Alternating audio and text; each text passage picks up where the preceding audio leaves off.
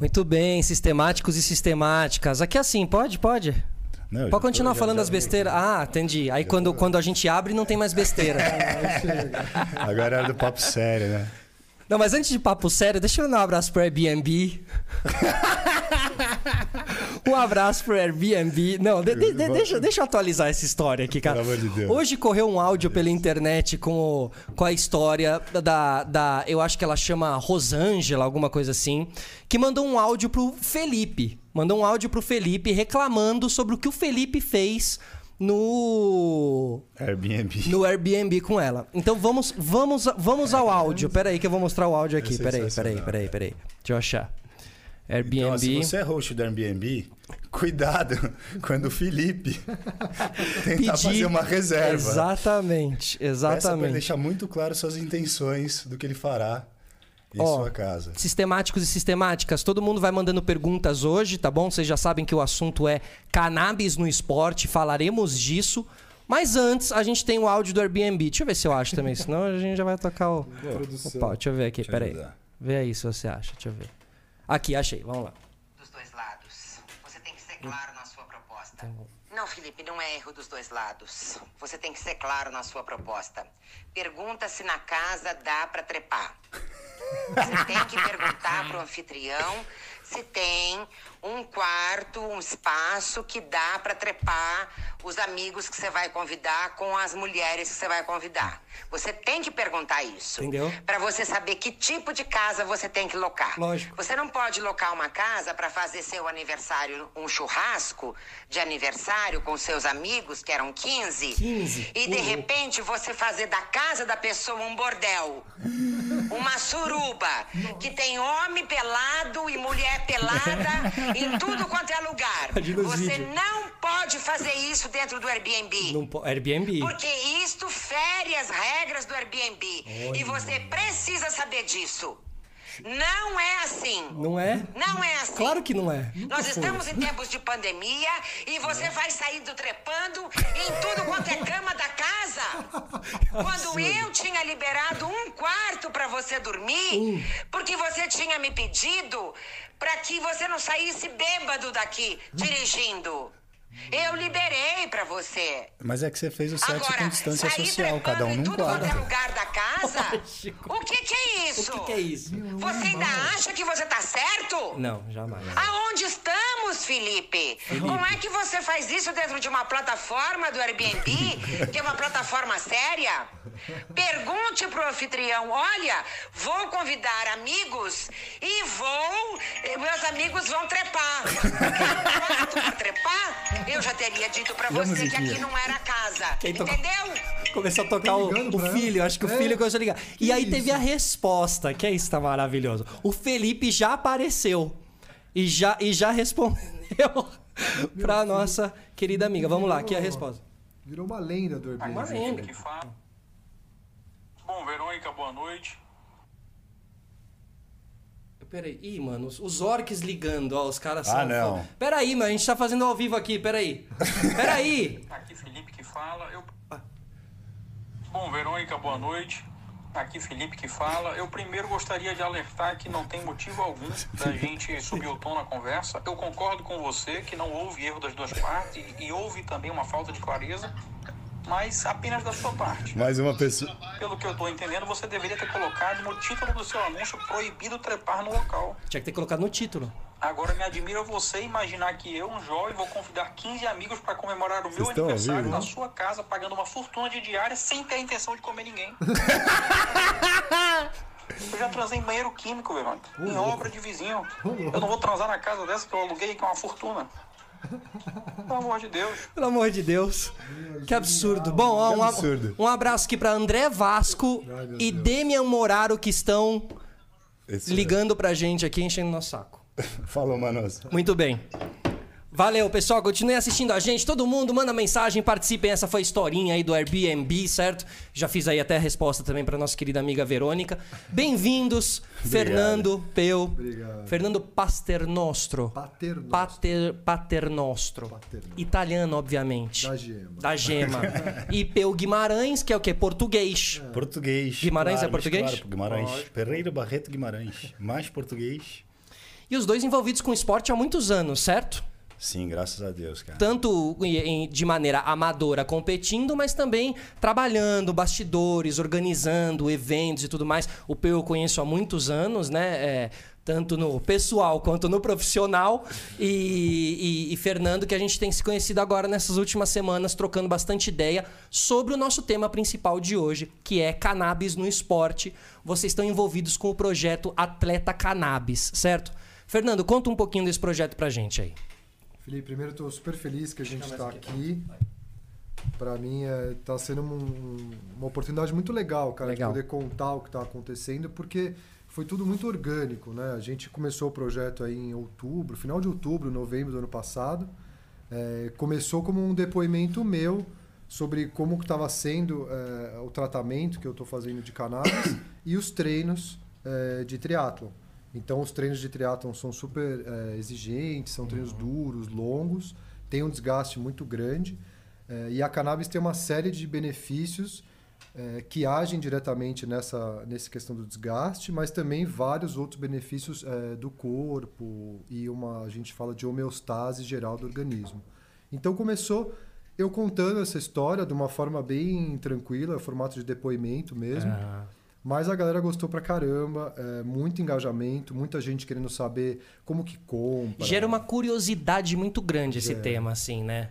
É, é porque ninguém tá falando dessa forma, né? Então acho que gerou primeiro o interesse de, cara, mas isso é legal, isso pode, isso que você tá Isso, fazendo. isso. Então, Eu acho que o interesse passa muito por aí, assim, e, e por isso que é necessário conversar sobre, porque a cannabis no esporte não é o cara ficar bolando um baseado e fumando antes de, de treinar, né, Peu? Longe disso. cara, É, longe então disso. já é uma outra lógica o rolê, né? É, cara, assim, tá muito bacana porque é, é realmente o estudo, assim, resumidamente, uma melhora de qualidade de vida.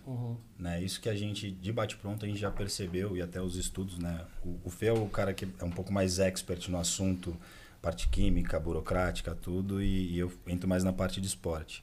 Mas o que a gente já sabe, que é comprovado a partir de estudos, é a melhora na qualidade de vida, né? De sono, tudo. E isso, querendo ou não, acaba já ajudando no esporte de bate-pronto. Sim. E agora o que a gente está tentando fazer é estudar o além, né? O, o diretamente, qual que é o efeito direto na performance.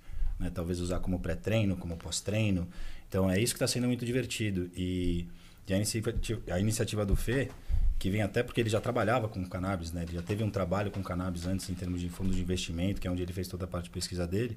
Então a gente hoje tem um, um acesso né, à informação e um Sim. acesso a, a marcas, produtos, cara, que estão ajudando muito a gente a, a entender isso. Aham. E agora até profissionais se envolvendo com a gente, desde médicos, ortopedistas, médicos de cannabis. E esse, qual é o país onde essa, essa, é, essa lógica funciona da melhor maneira? Assim, onde isso já, já foi entendido, assim? é, é, mais uma vez os Estados Unidos Aham. sempre é, tá pioneiro e, e vem, mesmo no âmbito da cannabis, liderando em termos de pesquisa e toda a parte de inovação. Então, lá nos Estados Unidos tem bastante atletas que são patrocinados por marcas de CBD e existe todo um ecossistema de tomar o medicamento dentro do esporte. CBD, vamos lá. O que é o CBD, então? Ah, boa pergunta. Boa.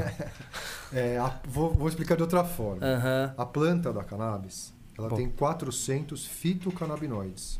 Então, os fitocannabinoides são moléculas é, e a planta tem essa combinação de 400. A gente, até hoje, não explorou todos os canabinoides. Então, tem alguns, eu vou chutar um número entre 15 e 20, Uhum. porque eles estão sempre sendo descobertos. Então, sempre que eles descobrem uma molécula, isolam essa molécula e testam através de estudos clínicos é, e análise científica, fica claro qual que é o benefício. Então, o CBD é, é um dos que ficou comprovado através de estudos científicos e várias outras aplicações que tem os benefícios de forma mais imediata. Então, é, existem, a gente fala muito CBD, CBD, CBD, que é, que é o canabidiol. Então é a sigla de canabidiol. O THC. Ah, CBD é de canabidiol. Canabidiol. Ah. E o THC, Aham. que o pessoal fala, que é o que tem o psicoativo, então que dá esse efeito psicoativo, é o tetrahidrocannabidiol. Perfeito. THC. O psicoativo é o que faz o cara ficar com a sensação de chapado? É tipo isso? É. Aham. O psicoativo é o que deixa Então, quando você usa o CBD, você isolou aquilo que, tá te, que te deixa meio na- no chapado e, e- e otimizou esse uso do. O CBD ele não tem a propriedade psicoativa, então Aham. ele não causa essa alteração eh, na cabeça, vamos dizer assim. Eh, mas ele, em combinação com o THC, ele acaba sendo potencializado. Hum. Então, uma da- das descobertas eh, mais legais de comentar é que o CBD isolado ele não tem as propriedades tão eficazes quanto o CBD com THC. Olha que louco. E aí o nível de THC, é, o CBD tem o CBD isolado, aí tem o broad spectrum, que eles falam, que é os, os 400 fitocannabinoides, porém com uma dose sem THC. Hum, E o full spectrum, que tem até 0,3% de THC. perfeito. Então eles perceberam que a, a presença do THC era muito importante. Então a planta como um todo, ela como uma planta como a natureza É um conjunto, concebeu, né? é o jeito que ela funciona lá vai os humanos quererem isolar as coisas, as propriedades das coisas, né? Fluindo e aí voltou. Exatamente, exatamente. Ô, Peu, você trabalhou, você trabalha com esporte há muitos anos. É, eu tava falando antes e guardei esse assunto pra cá, mas uma das nossas jornadas esportivas foi nas Olimpíadas. Foi. Você trampou nas Olimpíadas do Rio, assim, diretamente envolvido com, com a parte. com os, os camarotes, né? A- as partes VIPs das arenas, né? Fala um pouquinho. É, em 2016, bom, trabalho com esporte, eu sempre fui esportista, competi de diversas formas, diversas modalidades, e aí nos últimos anos eu comecei a trabalhar com o esporte efetivamente, unir o útil ao agradável, por assim dizer. Total. E um dos maiores trabalhos da minha vida foi nas Olimpíadas do Rio 2016, que eu fui o gestor do programa de hospitalidade e turismo dos Jogos. Então, a minha equipe, né, a gente cuidava dos 36 hotéis que faziam parte do programa, do navio cruzeiro. A gente vendia os pacotes. Então, se queria comprar passagem com hotel e ingresso, a gente que cuidava de toda essa operação, desde a venda, de receber o cara no aeroporto, levar para hotel, meeting point e para cada uma das arenas. Que é um trabalho que essa empresa faz em todas as Olimpíadas. Isso, eu trabalhei para a Sport World, né, que é uma empresa inglesa e que o foco dela são grandes eventos. Então faz Wimbledon, sei lá, 30 anos já, eu acho. Que legal. É, faz o Copa do Mundo, Olimpíadas, é, enfim, é uma empresa muito grande. Tanto que dentro da empresa no Rio, eu, esse era o meu programa, Uhum. o programa de hospitalidade, hospitalidade e turismo. Mas tinha, eles cuidavam ainda de mais 34 comitês olímpicos nacionais, que é vender os ingressos para espanhol, para argentino, para Dinamarca. A gente cuidava também do programa da ASICS, que é o, o major sponsor agora de Tóquio, né? Ah, da Prada e da Deloitte. Então, a assim, é uma- ASICS é japonesa. a ASICS é japonesa, É, é. por isso que ela é a principal patrocinadora Demais, hein? Vai esportiva ser lá. legal. Então, assim, foi uma grande experiência, né? Você foi comigo no jogo de vôlei de praia e eu trabalhei com uma mulher direta, assim, a minha chefe, a Grace, cara, a pessoa mais incrível. assim, ela era o nono jogo olímpico dela. Entre inverno e verão, tá? De dois em dois anos. Cara, nove Jogos Nove Olímpicos. Jogos Olímpicos. Entre os de verão e os de inverno, que deve ser uma jornada muito legal também fazer o de inverno. Ah, cara, você é nômade, né? De dois em dois anos você tá num país diferente, cara. Mas foi a minha grande escola. Lá, assim, eu tive uma outra perspectiva sobre o esporte. Aham. Lá eu entendi, cara, o que que é a jornada do atleta de altíssima performance. Cara, tem um- uma frase que a Grace me falou na cerimônia de abertura, a gente estava lá no Maracanã assistindo, e que, eu- que marcou minha vida, eu nunca esqueci. Foi um momento até que eu me emocionei na cerimônia. Quando ela falou, tipo, aqueles 12 mil atletas ali entrando na cerimônia de abertura. Ela chegou e falou assim, tá vendo essas 12 mil pessoas? Essas são as 12 mil pessoas que mais abriram mão de coisas na vida Hum. para conquistar um sonho. É por isso que a Olimpíada é muito foda. É, cara. Ela muito é um foda. Encontro Começa de- a ficar arrepiada. É o que a gente estava falando um pouco antes, cara. A Olimpíada, para alguns países, é a única chance que aquele país tem de mostrar sua bandeira para o mundo. Tem países minúsculos, né? Mundo afora, que às vezes o cara consegue mandar um atleta do tiro com arco, que é aquele cara que entra sozinho com a bandeira Com a do seu bandeira, país. mas cara. ele E, pô, entrou. É muito legal. meu, Muito, o cara foi para lá. Muito. E até assim, a gente discute muito isso, né? Que o Brasil a gente não sabe valorizar nossos atletas, a não ser o futebol. Cara, são quantos atletas brasileiros a gente está mandando que vão estar entre os 12 melhores do mundo de mais de 7 bilhões? A gente não valoriza isso. Por isso né, que é muito impressionante quando um país, países hegemônicos em Olimpíada, assim, né? Estados Unidos, É. China, né? Que os caras sempre no top ali é muito, é muito, E você vê, né, cara? é uma base o- muito forte. E você vê, né, que o quanto o país é estruturado, e o país tem seus investimentos equilibrados, o quanto que o esporte se desenvolve, né? A educação, quando tem muito envolvimento, né? Esporte e educação, cara, é o que eu acredito que pode ter, realmente transformar a sociedade, né? Sim. Todos os valores, que a educação por obviedade, por aprender, e o esporte pela construção do ser humano, cara. É, qu- quando, quando. Porque você não trabalhava com atletas diretamente, você trabalhava mais né, na parte de organização dos eventos e, e aí depois você passou a trabalhar com os, os atletas. Foi, Né? cara, assim, em 2016, né, até 2016 eu sempre produzi evento, criei eventos, planejei eventos e tal. E depois de 2016, quando a gente a princípio ia continuar com a Esporte no Brasil, foi quando eu tive o estalo de começar a trabalhar com atleta olímpico. Primeiro porque eu já tinha uma paixão pro esporte e ali eu comecei a adquirir uma paixão pela, pela jornada dos atletas. Uhum. E comecei a ter contato com o atleta e comecei a conhecer a história da vida dessas Que eram pessoas. aí a, a Bi Branca, Bia e Branca foram as primeiras atletas com quem eu comecei a trabalhar e por causa delas que eu embarquei nessa jornada, cara. aquela, a, a que salta, a Ingrid, né? Ingrid Oliveira, do salto ornamental, também foi uma das primeiras atletas que eu comecei a trabalhar. O Matheus Isaac, do windsurf. Né? Tem o Justin Gelban, que é um gringo, que ele é coach da, da Victoria's Secrets, né? então cuida de todas as Angels. Eles foram os primeiros, o Igor Dantas, do surf, o Guigui, foram os primeiros atletas que eu comecei a trabalhar. E aí depois eu saí da Sports World, né? Sports World acabou, e aí eu montei a Icons, né? que hoje é a agência de esportes que eu trabalho. E hoje a gente trabalha com 12 atletas profissionais, é, grande maioria atleta olímpico e outros mais de esportes radicais, né? surf, por assim dizer. É, que agora também é olímpico. Total, não, Então, hoje, maravilhoso, na verdade, né? então hoje eu já posso falar que você trabalha com atleta olímpico. É. cara. Surf, skate. não- Não, E, e não, tem o, o Bochecha que é do MMA, né? Era do Gil e agora foi pro MMA. Bucha a gente vai falar daqui a pouquinho, inclusive. Mas o é, que, que a galera do surf achou do, da, da ida do, do surf pro, pro, pro, pra Olimpíada? Cara, é, no geral, as pessoas, todo mundo gosta, né? Uhum. Quando o esporte entra pra Olimpíada, é meio que a consagração mundial de que aquele esporte é respeitado, que aquele esporte atingiu o ápice, né? Tem, tem uma coisa da nobreza do esporte. Não que, Olímpico. não que o que não está lá não seja. Não. Consagrou, né? Mas ele É dá que, uma. é que assim, poucas pessoas sabem, cara, mas é um fato curioso das Olimpíadas, né? Um atleta que participa de uma Olimpíada, ele não é mais considerado ex-atleta. Ele vira um Olímpia. Né? O COI até manda uma assinatura dourada, com os anéis dourados, com a sua assinatura embaixo, Ah, pra você é? colocar tipo assinatura de e-mail. Ele pode tatuar os anéis Porque, olímpicos. cara, você atingiu o Olímpico, tá ligado? Você chegou, meu, você tá no meu. É o supra-sumo. Porque assim, a gente tá falando de 12 mil atletas, cara, de mais de 40 modalidades. Total. Que, tipo, fazendo paralelo com a Copa do Mundo, né? Copa do Mundo é uma modalidade e 32 países. Sim, Lá, cara, são mais de 150 países. sim. Então, assim, quando você tá lá representando o teu país naquela modalidade, cara, você tá no supra-sumo da modalidade. Só de você chegar numa Olimpíada já deveria ser considerado uma medalha, né? A gente já deveria dar um. E é, né? Mas é que a gente não, não, não, valoriza tanto assim, né?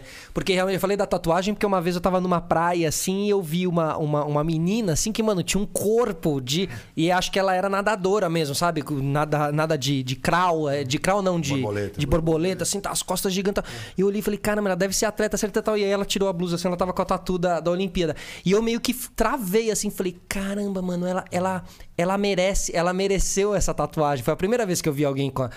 Eu não posso tatuar um anel olímpico, isso é uma afronta. Não, não que existe, merecer, velho. né? Lógico. Não existe, brother. Não é- existe. É as conquistas, é o, como se, é o brasão do que você, você, você é alcançou, cara.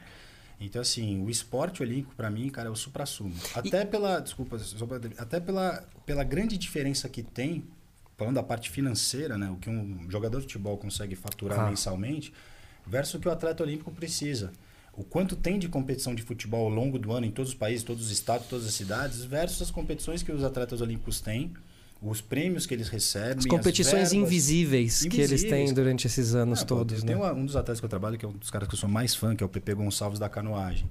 Pô, duas medalhas de ouro Pan- no último PAN, é, campeão mundial do caiaque extremo em 2019, acho que 2020 não teve, né?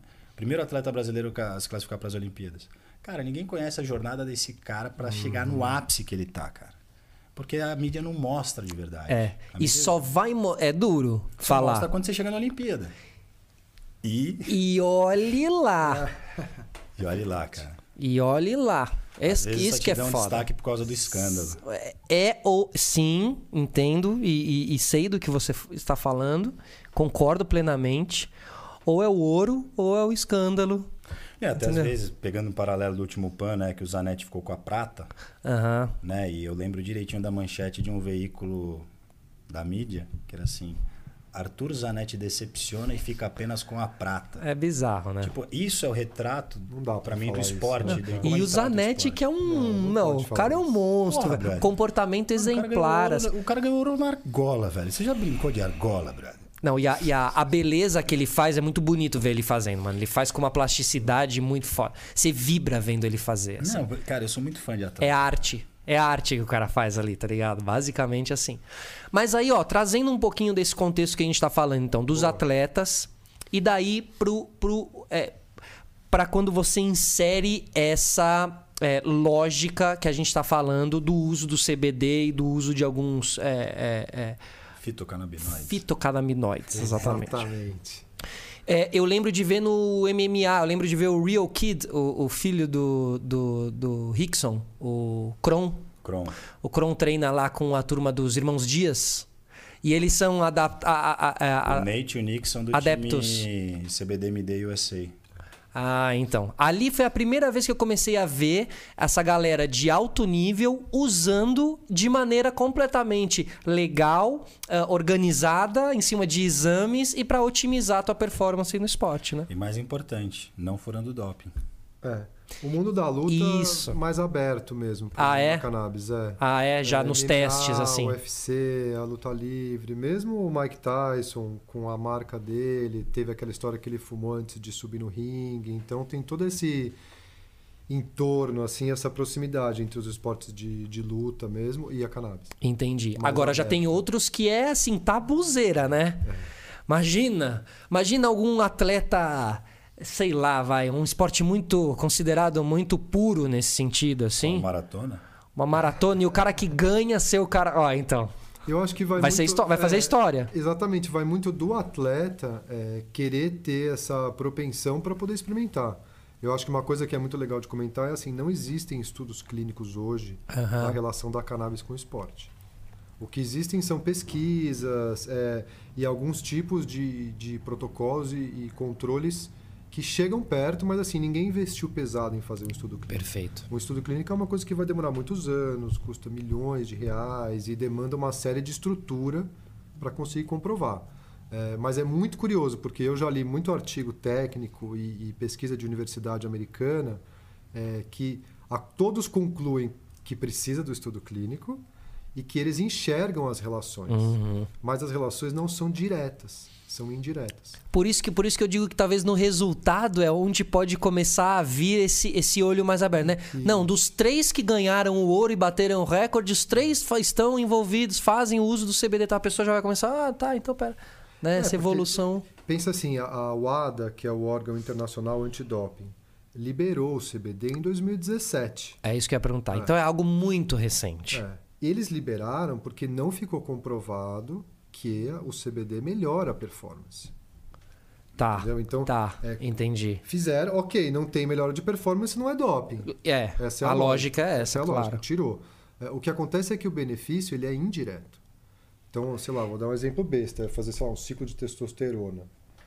30 dias, 60 dias, você vê o benefício direto, ganho de massa muscular e tem sérios benefícios é, rápidos. Hum, O CBD não. Uhum. Você pode ter uma melhora generalizada do, do organismo, você pode ter uma diminuição de ansiedade, uma melhora na qualidade do seu sono. O indireto é aí, né? Um atleta que dormiu bem vai render melhor no seu, no seu treinamento, na sua qualidade prova. de vida. É isso. Cara, uma coisa que a gente conversa muito com os atletas, né? E ele fala assim, me- é, não sei nem se pode falar quem é, mas ele fala, cara, o meu corpo é uma máquina. Hum.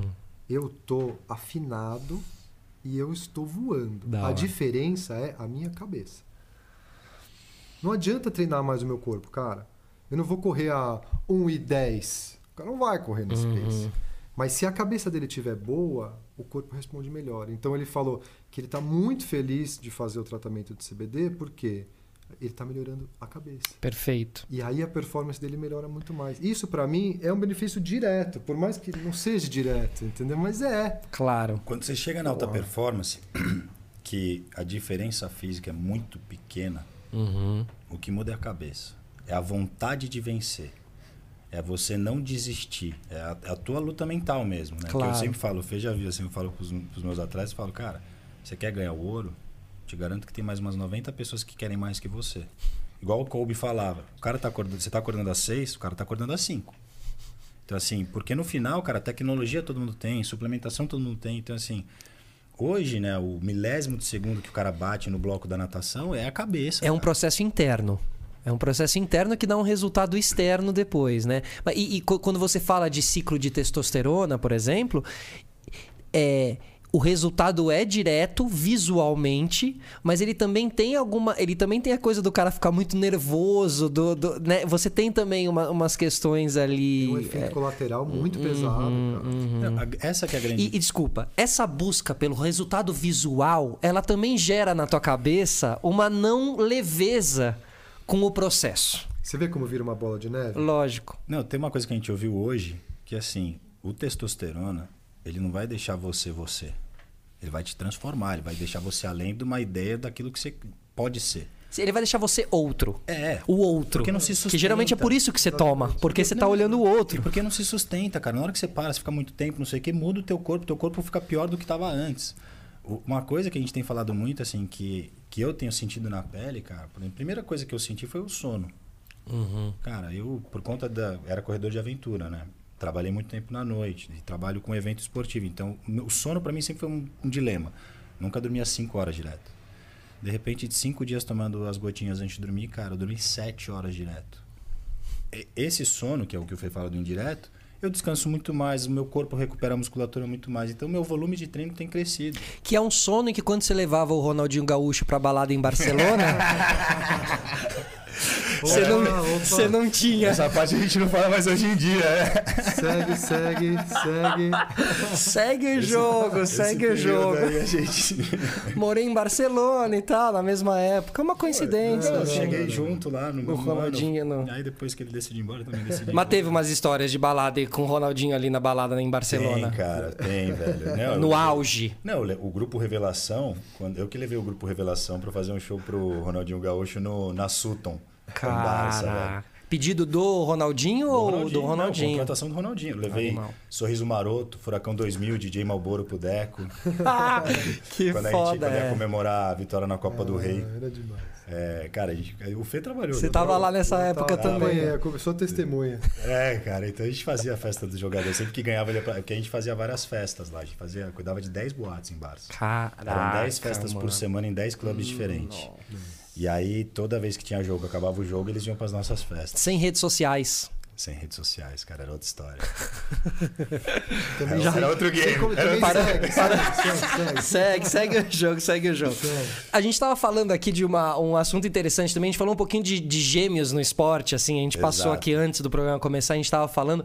E a gente falou da, da conexão. Fora as gêmeas do nada, a gente tinha falado quem eram os outros gêmeos do esporte? Ah, do, dos irmãos do São do, jogo Ah, do São Lourenço, cara. dos, Do- Ro- dos Romeiros, dos irmãos Romero, é. Exato. E eu falei, será que eles sentem alguma conexão por serem gêmeos e tal? E o Peu trabalhou com Bi e Branca, que são que fazem o único esporte do mundo onde você precisa ser conectado 100% com a, com a outra pessoa. Cara, foi muito legal. Quando eu comecei a trabalhar com elas, elas estavam se aposentando. Competiram no Rio 2016, né? E, e, cara, além de serem gêmeas iguais, elas escolheram a mesma profissão: esporte, atleta. E a mesma modalidade. E além de ser a mesma modalidade, é o nado sincronizado. Hoje, nado artístico, né? Ah. Mudou. Mas era o nado sincronizado que hoje é artístico. Como o próprio nome diz, sincronizado, elas ainda nagam tinham que fazer uma coisa igual a outra, cara. Então era muito divertido. Tem história delas, né, que eu tava comentando. Se uma ia pra neve viajar, a outra não tomava sol, porque tinha que ficar igual. Então, tem muita história das duas. Uma quebrava o braço, outra enfaixava. E você acha que pelo fato delas serem gêmeas, fazendo nado sincronizado, elas levavam um certo tipo de vantagem, assim? Com certeza, cara. É. Com certeza, porque você tem uma conexão diferente. Sim, cara. sim, E até sim, assim, sim. elas já fizeram palestras, ela tem o canal delas no YouTube que elas contam muito sobre a, a experiência de ser gêmeas. E, e dentro das coisas, assim, por ser gêmeas, quando era em equipe, Aham. né, seleção, era muito difícil. Você tem lá uma seleção de seis atletas, onde duas são gêmeas e quatro não são nem parentes. Claro. Então ali você já começa a criar uma certa rivalidade por ciúmes, por afinidade e tal. Então, assim, tem, sempre tem o ônus e o bônus. E as né, duas têm que se classificar, né, mano? Porque é isso, você só joga junto com o seu gêmeo tem se o seu gêmeo estiver performando bem também. É, e as tem? duas são muito boas, cara. Elas ganharam o Italian Open, acho que German Open, US Open, cara. Elas legal, tiveram mano. muita vitória fora do Brasil. E elas, assim, até um fato curioso, né? Não sei se ele falando de gêmeas, né? Lembra de Rutinha e Raquel, Mulheres de Areia? Claro. As duas foram Ruth e Raquel na novela. Ah, quando De a Ruth verdade. Raquel Neném era Via Ah, Branca. você tá Juro por Deus, brincando, cara. mano. Juro por Deus, Ruth e Raquel. Que cena Raquel. maravilhosa, que coisa maravilhosa. Muito Glória bom, Pires, né? mãe do, mãe do Fiuk. Sacanagem, não é não.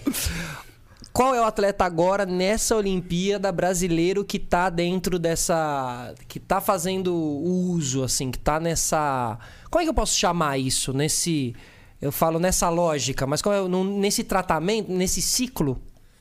A gente tem. O, eu criei uma hashtag que chama Team Cannabis, Aham. que são é, Boa. as pessoas que. Quem tá, passam no, quem tá na Olimpíada e é o. Team Cannabis. É, É, é o isso. Team Cannabis. Aham, perfeito. No caso, é o nosso grandioso Daniel Chaves, que é o maratonista, Maratonista. olímpico que vai para Tóquio esse ano. E eu acho que é legal comentar que o grande afinidade que rolou com o Dani é porque ele já conhecia o CBD antes da gente conversar. Então, em 2012, quando ele foi para Londres, que foi ele- quando ele conseguiu, conseguiu o índice, né, para Não, as o índice Olimpíadas. 2019. 2019. Ah, que ele fez a, a em Londres. 2012 a Olimpíada agora ia ficar um pouco longe. Em 2012 foi a Olimpíada em Londres, né? Foi. Foi? Ele estava fazendo tratamento com CBD. Então ele sentiu os benefícios e conseguiu fazer um tempo que foi excelente. Então quando a gente se reconectou e aí foi via o Peu, uma história incrível, no dia que eu mandei para ele o print que eu tinha falado, que eu precisava achar alguém, o Dani falou com o Peu, cara, olha esse perfil do atleta cannabis que legal e tal, e foi meio que na mesma hora. Caraca. Então rolou uma sincronia assim. O Dani não sabia que a gente se conhecia. E o Dani estava entrando na Icons para começar a trabalhar a carreira dele. E eu procurando um atleta que nem louco pra alguém de autoridade, que fosse conhecido e tal. E eu vi ele e falei, meu, esse cara é muito foda. É, energia, cara. E rolou. E, e é muito louco, assim, eu vou até falar um pouco mais assim, que o Dani começou o uso do CBD como um tratamento. Não foi o uso do CBD pro esporte. Que era o lance de trabalhar Exatamente. a cabeça. Que era o Dani que o Fê estava falando antes. E o Dani fala super aberto sobre isso. Que assim, o CBD mudou a vida dele. Porque, cara, atleta, cara, atleta passa. A jornada do atleta é muito difícil. Né? É, principalmente atleta olímpico, eles só ficam em evidência de 4 em 4 anos. As É. marcas, o investimento já não é tão, já não é grande. E quando faz é no ciclo olímpico. Então, até tanto que as Olimpíadas têm a regra 40, né, que não permite você patrocinar um atleta só durante um mês. Tem uma forma de você poder, se você não é uma marca olímpica, de como patrocinar o atleta. Mais do que justo. Então, assim, o atleta tem o lado da cabeça, cara, que muitas vezes, dependendo de como acontece sua última performance, sua última ida à Olimpíada, sua última maratona, afeta demais. Cobrança, pressão, cobrança de patrocinador, da família, que às vezes, Sim. muitas vezes o atleta profissional ajuda a família. E aí, o primeiro contato do Dani foi esse, de trabalhar a cabeça dele. E aí, usando cada vez mais, ele também começou sentindo a qualidade de vida, ele Sim. sentiu a melhora na performance, né? E, e eu acho que o grande lance é isso, assim, existe o conhecimento comum da cannabis no tratamento das patologias. Uhum. Down, autismo, epilepsia, Parkinson. Isso. E assim, as pessoas ouvem falar sobre isso. Mas da mesma forma que a cannabis é Uhum. O óleo, né? O óleo, né? É importante fala- falar que muito desse o uso, a maior parte é, é via óleo, é via gotas. Eles fazem Né? a extração da, Uhum. da flor da cannabis e aí essa extração que gera o, o óleo que seria um concentrado, vamos dizer assim. Perfeito, perfeito. E, e aí, assim, o, é, o- a forma que a gente usa é sempre do óleo, né? E ainda estão surgindo algumas novas ainda que vão chegar no Brasil. Mas é, o grande lance pra gente, assim, é, a- da mesma forma que o cannabis tem esse certo preconceito, tem certas patologias que também vivem um pouco marginais à nossa sociedade, ao convívio comum. Tipo Então- quem tem epilepsia, quem tem uma. Quem tem Parkinson, quem tem autismo, Perfeito. as pessoas não, né? E aqueles vídeos famosos que viralizam na internet, que é um- uma criança tendo um ataque epilético e o pai passa um, é um óleo, na ali né, na gengiva. É o óleo de gengiva. CBD. E a criança para na hora ali, Na acalma, hora. relaxa. Então, assim, não, tem efeitos, cara, que são surreais, assim, de painkiller, dependendo das combinações do fitocannabinoides, que daí o Fê pode falar melhor. Mas, assim, então, assim, o mundo já começou, o mundo da medicina começou a conhecer muito esse lado. Só que aí, pensando nessa melhora de qualidade de vida, entendendo o que cada fitocannabinoide pode causar em você, a gente começa, pô, eu não tenho nenhuma patologia, mas lógico que eu tenho certas deficiências no meu dia a dia, como do sono, e como Isso. alguma, eu tinha muita lesão, cara. Perfeito. Você pode ter de- de- de- depressão, Exato. Né? Então, assim. falta de energia. Né? Total. Então, assim. a- E, tudo isso você pode tratar através do, do né? não é só não são só as doenças e também não é só a performance para não são só as patologias, porque isso não é doença, e, e também não são só a, a questão de performance oli- é, olímpica ou performance de esporte, assim. Ela é. Né? E desculpa, assim, mas, mas tem uma questão aí que, assim, nada do que a gente tá falando aqui é feito a esmo, é feito ao Léo, assim, no sentido de, ah, vamos fazer aí, to, toma aí, né? E- Ou seja, existe um exame prévio que vai indicar pra você que é o, é o exame. O, o My Cannabis Code. Isso, que ele vai indicar pra você como o seu corpo funciona na aceitação daquele, né? Da, da- Eu acho que é legal. Essa, essa daqui é uma das perguntas aqui do chat. Ah, boa, manda tá? aí, Léo. A, a Gabriela Rodrigues perguntou se o benefício é para algum tipo de pessoa ou para todas, se Uhum. existe realmente esse, esse teste, né? Isso, como você direciona o uso do, do que eu vou usar a partir de Eu agora. acho que é assim. legal o Fê contar sobre o sistema endocannabinoide, que ele tem um boa. conhecimento Isso bem é técnico. Uhum. É, eu, eu gosto muito de falar assim, você tem que saber se o tratamento com cannabis é para você. Então, começa daí. Isso. A única maneira que você vai saber se esse tratamento é para você ou não é indo no médico. Não é porque você quer ou você gosta. É, exatamente.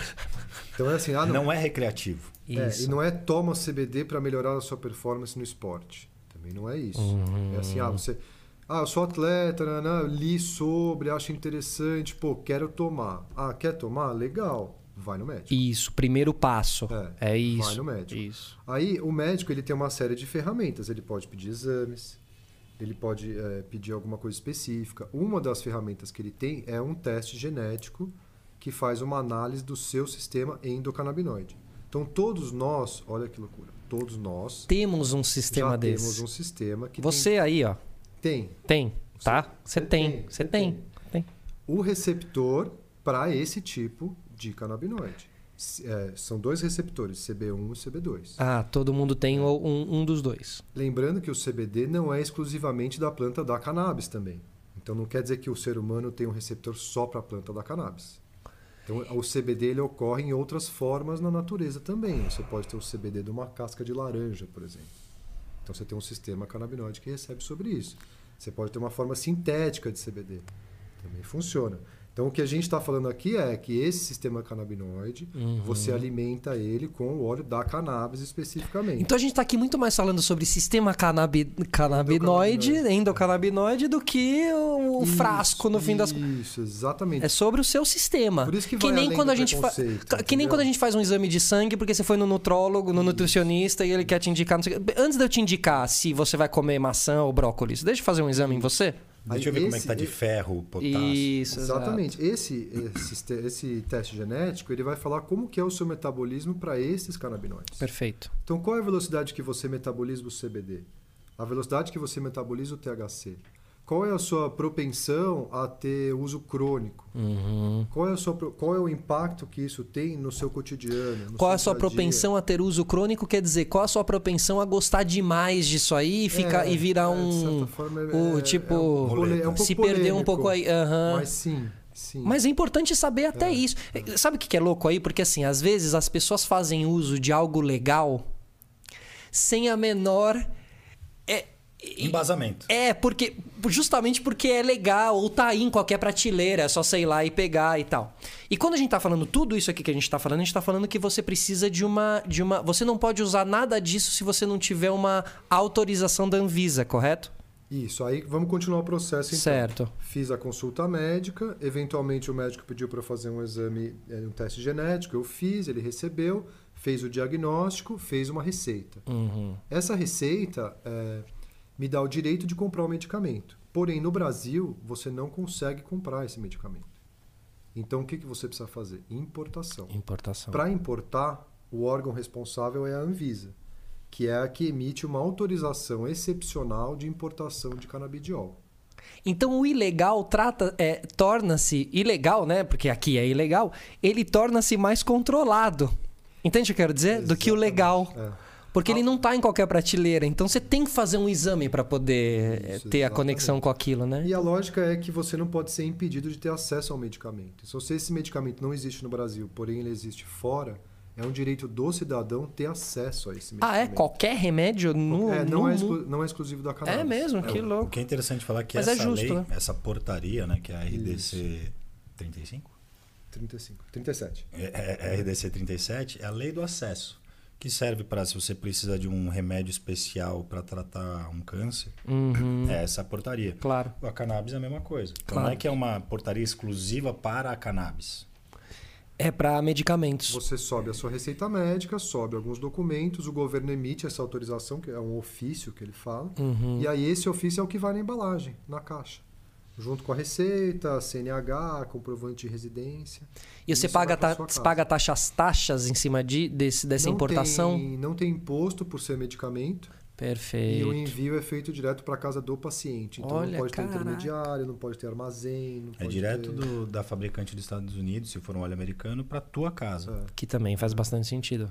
Cara, isso é legal, isso é permitido, Uhum. isso está beneficiando muitas famílias hoje pelo Brasil. A gente tem mais de 40 mil pacientes é, Registrados? cara, registrados na Anvisa. Teve um aumento de 180% no número de Anvisas do ano passado, de 2019 para 2020.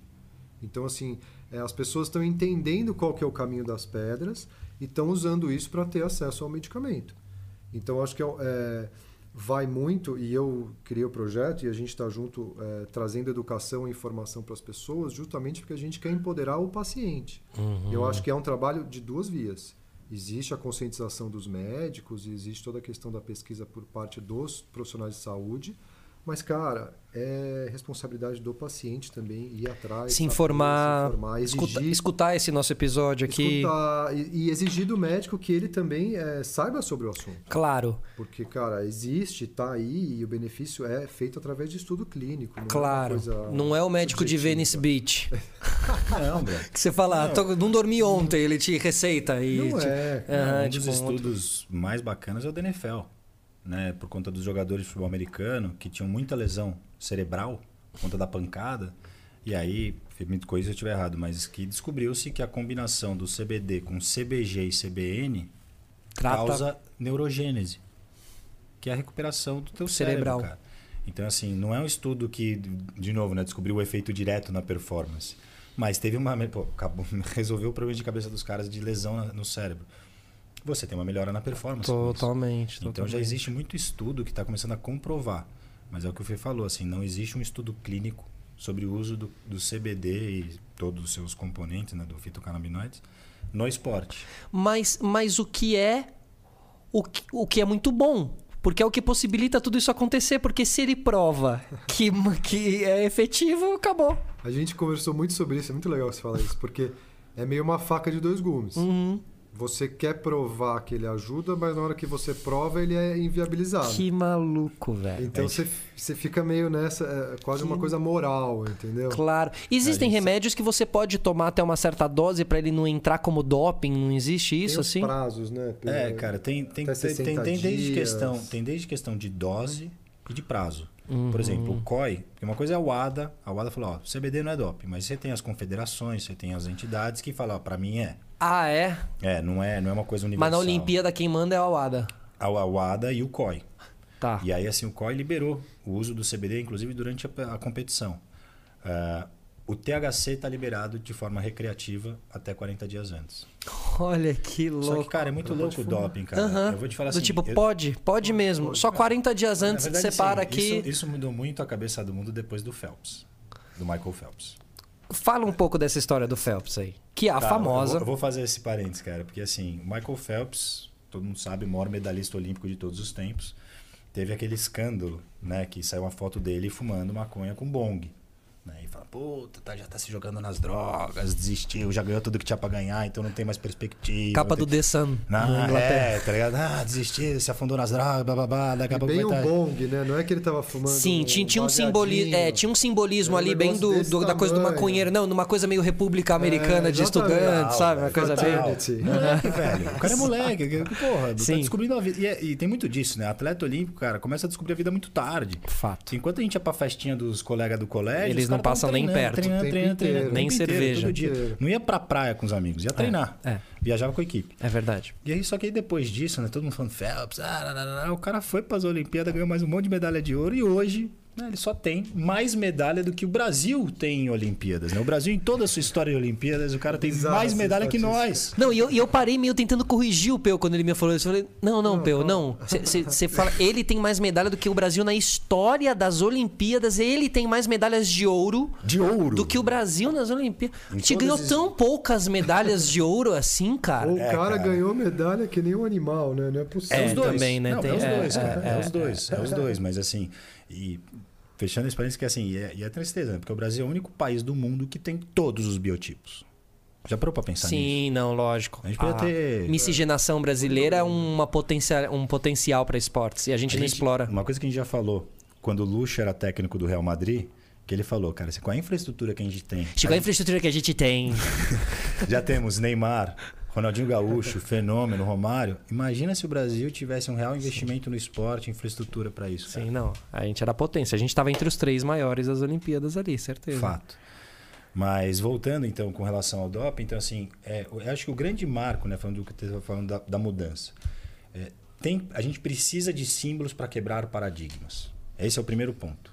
Né? Então, o primeiro ponto, assim, que dentro da performance do esporte, a comunidade de atletas já começa a entender um pouco isso. Lógico, tem alguns que têm preconceito, mas o COI liberou. Nossa, o COI liberou o CBD, então peraí. Vamos ver o que, que acontece agora. Tem alguém que vai vir competir usando o CBD aqui nos jogos. Exato. E aí, assim. Isso já vai mexer com o psicológico do Cara. cara. Será que ele vai mandar bem? Não é possível esse cara já- aí. Não, brother, e, e é o nosso atleta. Então, assim, estamos felizes pra caramba que a gente vai acompanhar de perto esse processo. cara. E o que o Fê falou é bem isso, assim, cara. Se a gente consegue comprovar cientificamente né, que, por exemplo, a combinação do THC com o CBD realmente melhora a performance, o nosso sucesso é ele passar a ser proibido pela WADA. Total, mano. Isso é uma loucura. É, isso é muito louco. Entendeu? Eu, eu enxergo que, de certa forma, eles foram precipitados em liberar. Aham. Mas é a minha visão. Eu acho que talvez ele é, subestimou o real potencial, sabe? Entendo Tiveram o que uma você quer dizer. visão um Não, pouco é mentira isso que ele tá curta. falando. É. Não mudem a regra, pelo Entendo o amor que você de quer dizer. Deus. Não, isso são Cara, coisas. não Isso dá são pra coisas você que. olhar sobre o mesmo espectro de uma testosterona, entendeu? Não é a mesma Sim, lógica. Sim, não sim, é a mesma sim, lógica. sim, Só de sim. não ser Então, sintético. é o Mas, mas, mas foi um é, pouco- remédios que ajudam o cara a controlar sua depressão num ciclo olímpico e tal, ele também é liberado. Ah, eu escutei umas histórias do Peu que o atleta olímpico, o cara não divide toalha. Não, eu- eu- é isso que eu ia o cara falar não usa agora. a mesma roupa de cama porque a mulher pode ter um creme que tem no. É, não, tem Sim. a história é a seguinte, não, tem- eu- tem, tem um gente atleta- que perdeu Não, tem É bizarro, atleta, assim, assim, é atleta sério. olímpico brasileiro que foi pego no doping isso. porque dividiu, tipo, o irmão tinha feito uma tatuagem e passou Bepantol. E esses cremes cicatrizantes, cara, tem tem uma substância anabólica. Uhum. Meu, muito pequena. Mas se o atleta olímpico tem essa, passa esse creme, ele é pego no doping, cara. É. Mesmo se dividir a toalha com alguém que está usando isso. Tanto que o atleta olímpico, normalmente ele só passa vaselina. Não pode passar nenhum creme cicatrizante, só aquela coisa para proteger e deixar úmido. Tem alguém que caiu num doping de é, condicionador, não teve? Tem, cara, tem vários, tem vários casos muito absurdos. Só tava disso, tentando cara. procurar. É, é, é, é, exatamente. Agora não vou lembrar o Eu nome do atleta, deve ser mas é. alguma coisa tipo um anticaspa, algum produto químico de cabelo, que aí o cara vai lá, usa e se ferra, cara. E o Maradona. Na- Não vem com um sorrisinho, não tô. Não tô tá, tá, tá- você tá julgando, ó lá. Não tô Você tá julgando. julgando. Não, vamos lá. paixão envolvida. Você tá julgando. Ja- Jamais. jamais. Jamais. Justo ele. Não, o Maradona é, cai fora da. Maradona usava cocaína durante muito tempo, ficou fora, né? Fora ali do. do- é, ficou é, suspenso realmente pela FIFA durante muito tempo. Entra numa treta política com a FIFA ali, é, isso pesa muito pro Maradona, ele se recupera, fica bem ali, saudável, vai pra Copa de 94, faz aquele gol lindo, vai pra câmera, comemora com aquela cara de louco, todo mundo ali tá drogado, não sei o quê. E ele é botado pra fora das Olimpíadas, dois dias depois, que a mulher vai lá pegar ele na mão. A única vez na história do futebol que a pessoa do antidoping entrou no gramado, pegou o jogador pela mão e saiu. A única vez na história. Imagina isso, cara. A FIFA com o Avela... causa- e por a FIFA com Avelange, a FIFA com o Avelange, por causa, né? E ele vai pro teste antidoping e ele roda por causa da efedrina. Que era um remédio, que é um remédio que não tem também comprovado uma, uma ação de que você vai melhor, você vai performar Ah, melhor pela efedrina. Mas talvez você performe melhor porque estava gripado e você não estava mais gripado na hora do jogo e você. Mas é uma. Essa história é muito mal contada e tal. Pa- Paixões à parte, assim, mas Igual é uma história super mal 98, É, tipo. histórias. E a Futebol, galera. cara. E a FIFA odiava o Maradona, obviamente. A gente sabe, por, por, um por vários motivos. Isso, isso, isso. Batia de frente e tal. Pô, ele ganhou a Copa em cima da Inglaterra durante a guerra. E o um presidente da. FIFA era, né, o Avelange e tal, então também tinha ali uma. Mas, é, é, tem um documentário falando em. Tem um documentário chamado Ícaro. Que é um documentário que o cara vai fazer um documentário sobre doping com os russos lá e tal. E no meio do documentário, o cara muito meio confessa que ele é o cabeça do esquema do doping russo uma- há anos e anos e anos. Esse documentário, Skype, cara. Ele ia fazer a história Skype. que ele queria fazer, a história do doping, né? A história, na verdade, do se anabolizar, né? Por assim dizer. Que ele queria fazer um Tour de France anabolizado e depois um Tour de France sem o... usando, né? E aí ele procurando nos Estados Unidos, ninguém queria fazer, ninguém queria nada. Vai ser spoiler, né? Mas tudo bem. Não, pode contar, porque vale. que- nenhum americano vale. queria fazer. A gente fica, pô, tem um russo que eu acho que topa fazer esse negócio com você. Enfim, aí ele começa a trocar ideia com o russo e num dia do Skype o cara fala, mano, fudeu, mano. Não, vira Me um filme de ação. Me ajuda a sair daqui, os caras vão Vira um pegar, filme de velho. ação. O documentário vira o ticket dele pra continuar vivo. É. Total. Vira o documentário do documentário, né? ele É precisa muito gravar, louco. Porque senão os caras pagam ele também junto. E, cara, e, e essa, e essa. E ali, fora tudo isso, você ainda também vai entendendo um pouquinho esse, esse- essa maracutaia que a Rússia fez, mano, durante tanto tempo. Que loucura isso, né? Eles ficaram fora das Olimpíadas, né? Então uma coisa séria e uma potência, né? Imagina o nível do escândalo pra Não, você mancha ponto, demais, né? cara. Se um russo ganhar uma medalha de ouro hoje em dia, É, sempre tem suspeito. putz. Não dá, né? É muito difícil, cara. Não dá. Não, e o pior, assim, que tem muito atleta. É, o grande foda, assim, que o atleta representa uma nação. E ele é punido pela nação. Então, assim, por mais que a tua jornada seja, meu, ilibada, assim, você nunca fez nada, ganhou tudo, não sei o quê. Zibaeva. Sim. Mano, foi qual fora, não podia competir. Tentou, acho que não foi ela, não sei quem que foi da Rússia que competiu pela seleção sem nação, que era a seleção olímpica, né? Aquela seleção da- das nações olímpicas. Sim, que os russos eles só podiam entrar É, ali. Esporte no- individual, é, acho. Que não era representando o A país. Rússia é. Então é muito louco, cara. Então, assim, hoje, o que a gente está vivendo dentro do projeto do Atleta Cannabis, até voltando um pouquinho para a história do projeto, é que o, a gente está tendo a oportunidade de fazer um primeiro estudo preliminar. Né? Isso que é muito legal. Então, que nem você falou, a gente está com todo o respaldo legal, todo o respaldo médico. A gente já estava com toda essa parte médica da parte do, do canabidiol. De entender, de exames, de receitar. E agora a gente está trazendo para o time médicos do esporte. Pessoas que são especializadas em, em ortopedia biomecânica do corpo, fisioterapeutas e tudo de clínica esportiva. E quão abertos estão os- a parte medicinal do esporte pra isso? Cara, tão empolgados. Tipo, a gente tem, por exemplo, vou falar, né? O Baroni, cara, o Baroni, que é meu médico ortopedista, da minha família inteira, na verdade, assim. E ele tem a Sports Lab, que é onde eu tenho parceria de todos os meus atletas olímpicos. Os caras são magos, assim. Né? Tipo, operou meu ombro, operou meu joelho, cuidou da minha coluna. Que é o que você faz os treinos lá, tudo eletrocutado lá. Também, os que eu faço esse as é- roupas de choque, onde eu ponho as botinhas lá de Game Red e tudo, que é o Kleber e o Baroni, que eles são dois caras assim, que na hora que a gente começou a contar o projeto, apresentei o Fê pra eles, porque eu, né, o meu conhecimento é limitado do Fê. Na hora que eu coloquei o Fê lá pra trocar ideia com os caras, meu, vamos fazer parte disso daí, A, cara. a união de vocês é exatamente essa. É, né? total. Eu quero abrir uma coisa que a gente vai fazer que é muito legal. O Kleber ele tem uma série de equipamentos né, que ele usa. Então ele tem eletroestimulação, ele tem crioterapia, ele tem umas pistolas de ar comprimido. Tecarterapia, é. Tecagun, Game Ready, eu Max Recovery, E- é, ultrassom, laser. Não, é aquelas coisas assim. que eu posto lá, todos. É Foda. um mago dessas coisas.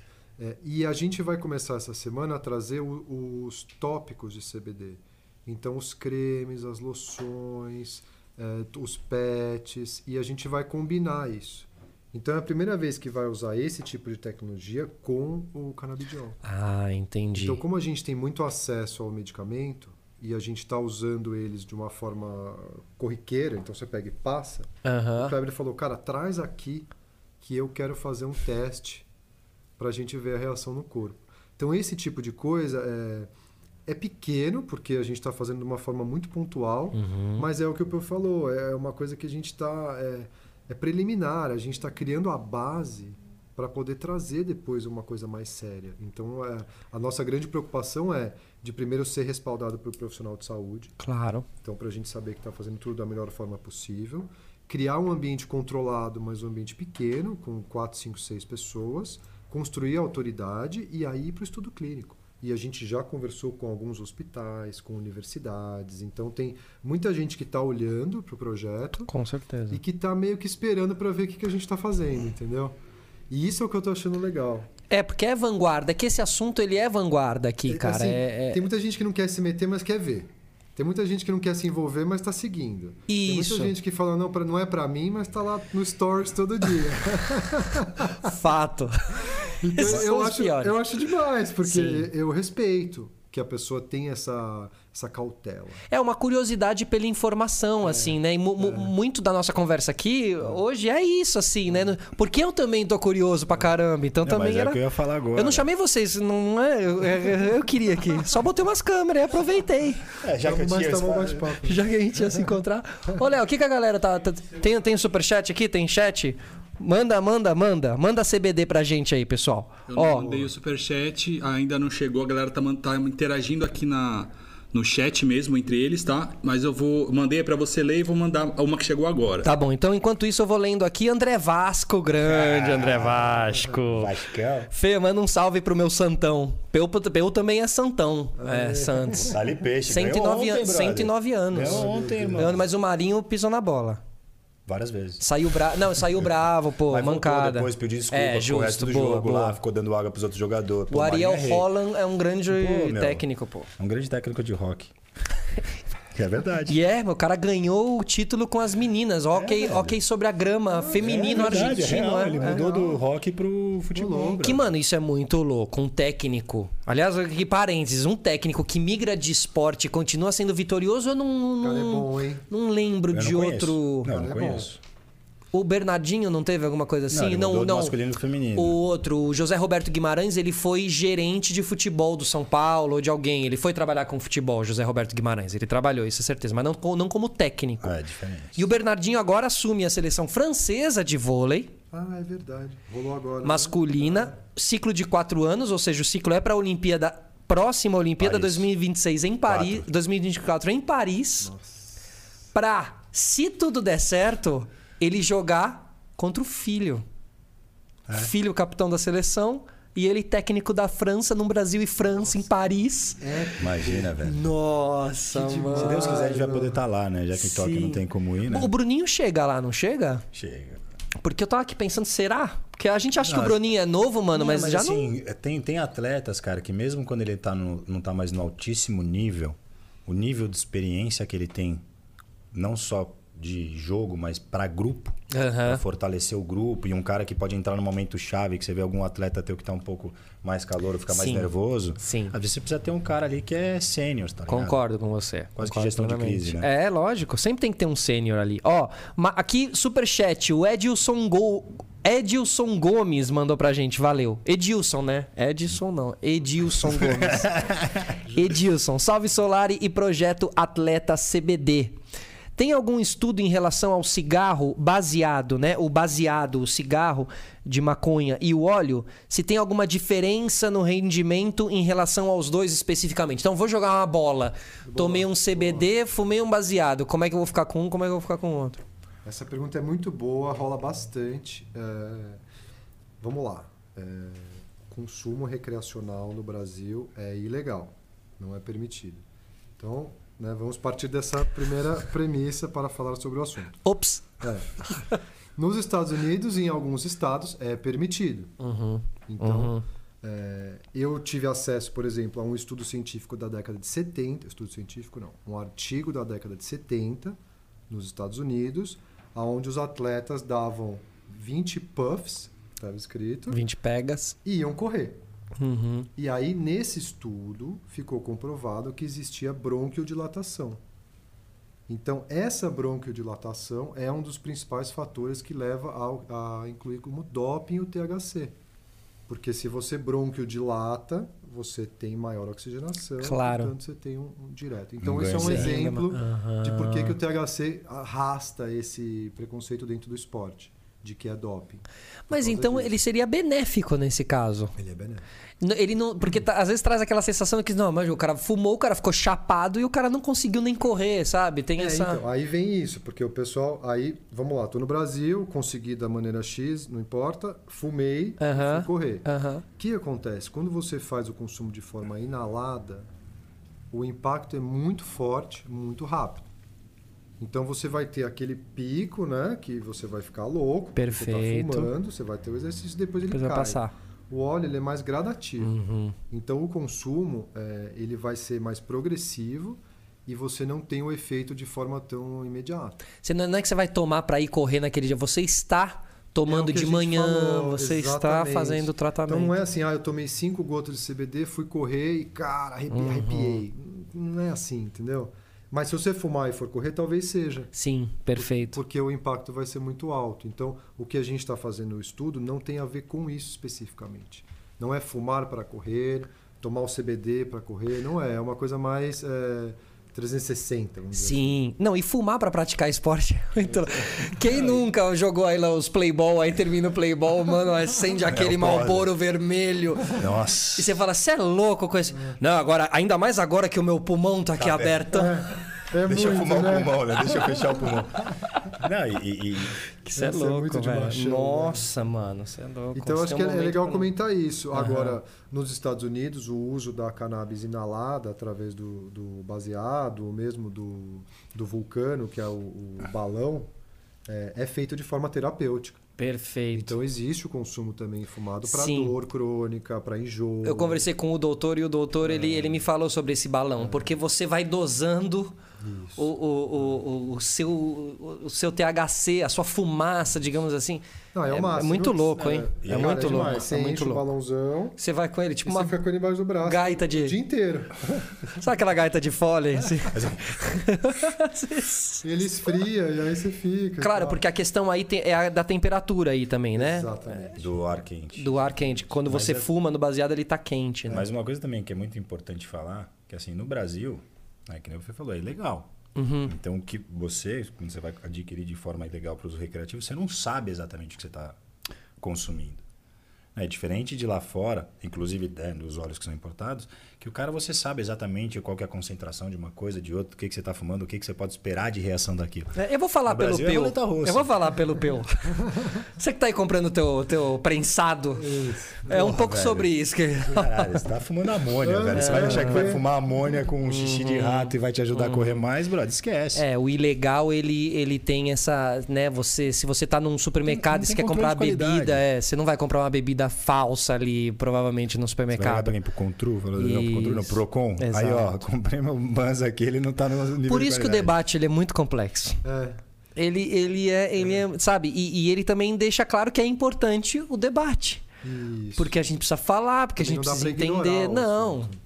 Não, e, e não é porque isso é ilegal e aquilo é legal que já tá tudo certo, que já tá tudo que é, tá tudo bem, que tá tudo certo. Não, pô, entendeu? E, e- e aí realmente esse respaldo, primeiro é, de estudos e segundo do atleta, que eu acho que é legal, que eu acho que o legal aí é quando a gente fala da cannabis com o atleta. Eu acho que é o momento onde muita gente vai parar pra ouvir.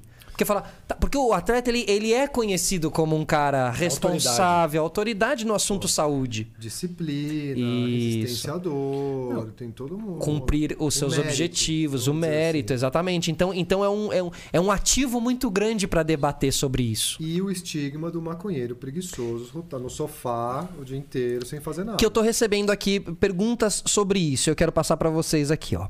É, Felipe Barbieri, grande Felipe Barbieri do Fala Cadabra podcast que eu participei, mágico, monstro, Guns N' Roses fã. Aqui, ó. Pergunta sobre a declaração do Karnal, chamando todos os maconheiros de idiotas. Que que vocês, como é que vocês viram lá essa essa fala dele? Vai primeiro. Momento Cara, épico. eu acho que é quase uma fala ignorante. no De um sim- cara que Não, de um cara que, pô, eu sempre admirei Que não muito. é, né? Não, brother, um cara que é tão estudioso. O cara simplesmente vira e fala. E, e acho que ele chega a falar também que é porta para outras drogas, alguma coisa assim. Cara, é um cara que tá completamente alienado ao que tá acontecendo no mundo hoje em dia. Né? Falando até das patologias, cara. Então, assim, o que acontece nos Estados Unidos, os estudos que estão, de novo, preliminares, que estão comprovando diversos benefícios, sabe? Nunca parou para conversar com uma pessoa que já fez uso. Eu falo assim, o primeiro, até como você sabe, cara, o primeiro resultado é, prático, direto que eu vi numa pessoa do do CBD foi na minha mãe, no tratamento do câncer dela, no tratamento oncológico dela.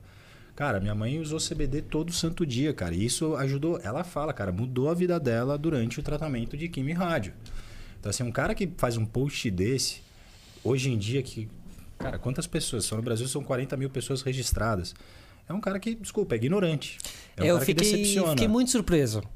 Fiquei muito surpreso. Vindo dele assim, fiquei muito surpreso. Eu, sinceramente, eu- o meu discurso é o mesmo para todo mundo. Eu acho que a gente tem uma inércia cultural.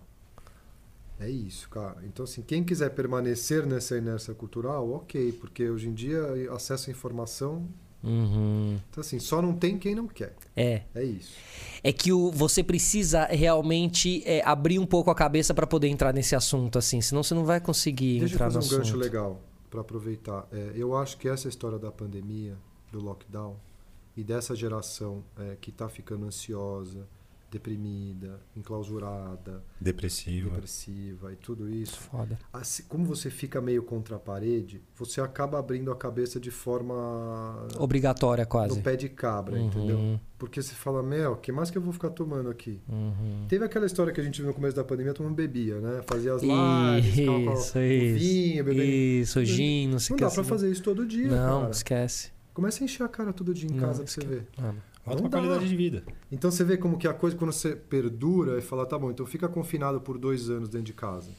Aí você percebe que um tratamento com cannabis vai te ajudar muito. Uhum. Porque você volta a ficar mais centrado. Uhum. Você não fica nem menos calmante, nem mais. Up, Não é nem uppers nem downers. Porque ele é pode, porque ele pode aí nesse caso específico que a gente está falando de, de coisas mais de, de, é, dos, dos nossos sentimentos, né, das nossas cores, né, internas, é, você fazer uma substituição, né, de remédio. Ele entra como, né, você pode ah, sair um pouco da tarja preta química pesada e direcionar um pouquinho para um outro lado. Não que seja assim, não, você troca esse por esse, você vai trocar tudo, mas É, eu não quero recomendar, lógico. nem quero falar para as pessoas como elas vão se sentir, porque cada organismo vai se comportar de uma forma. Eu posso dar um depoimento de como foi para mim. Boa.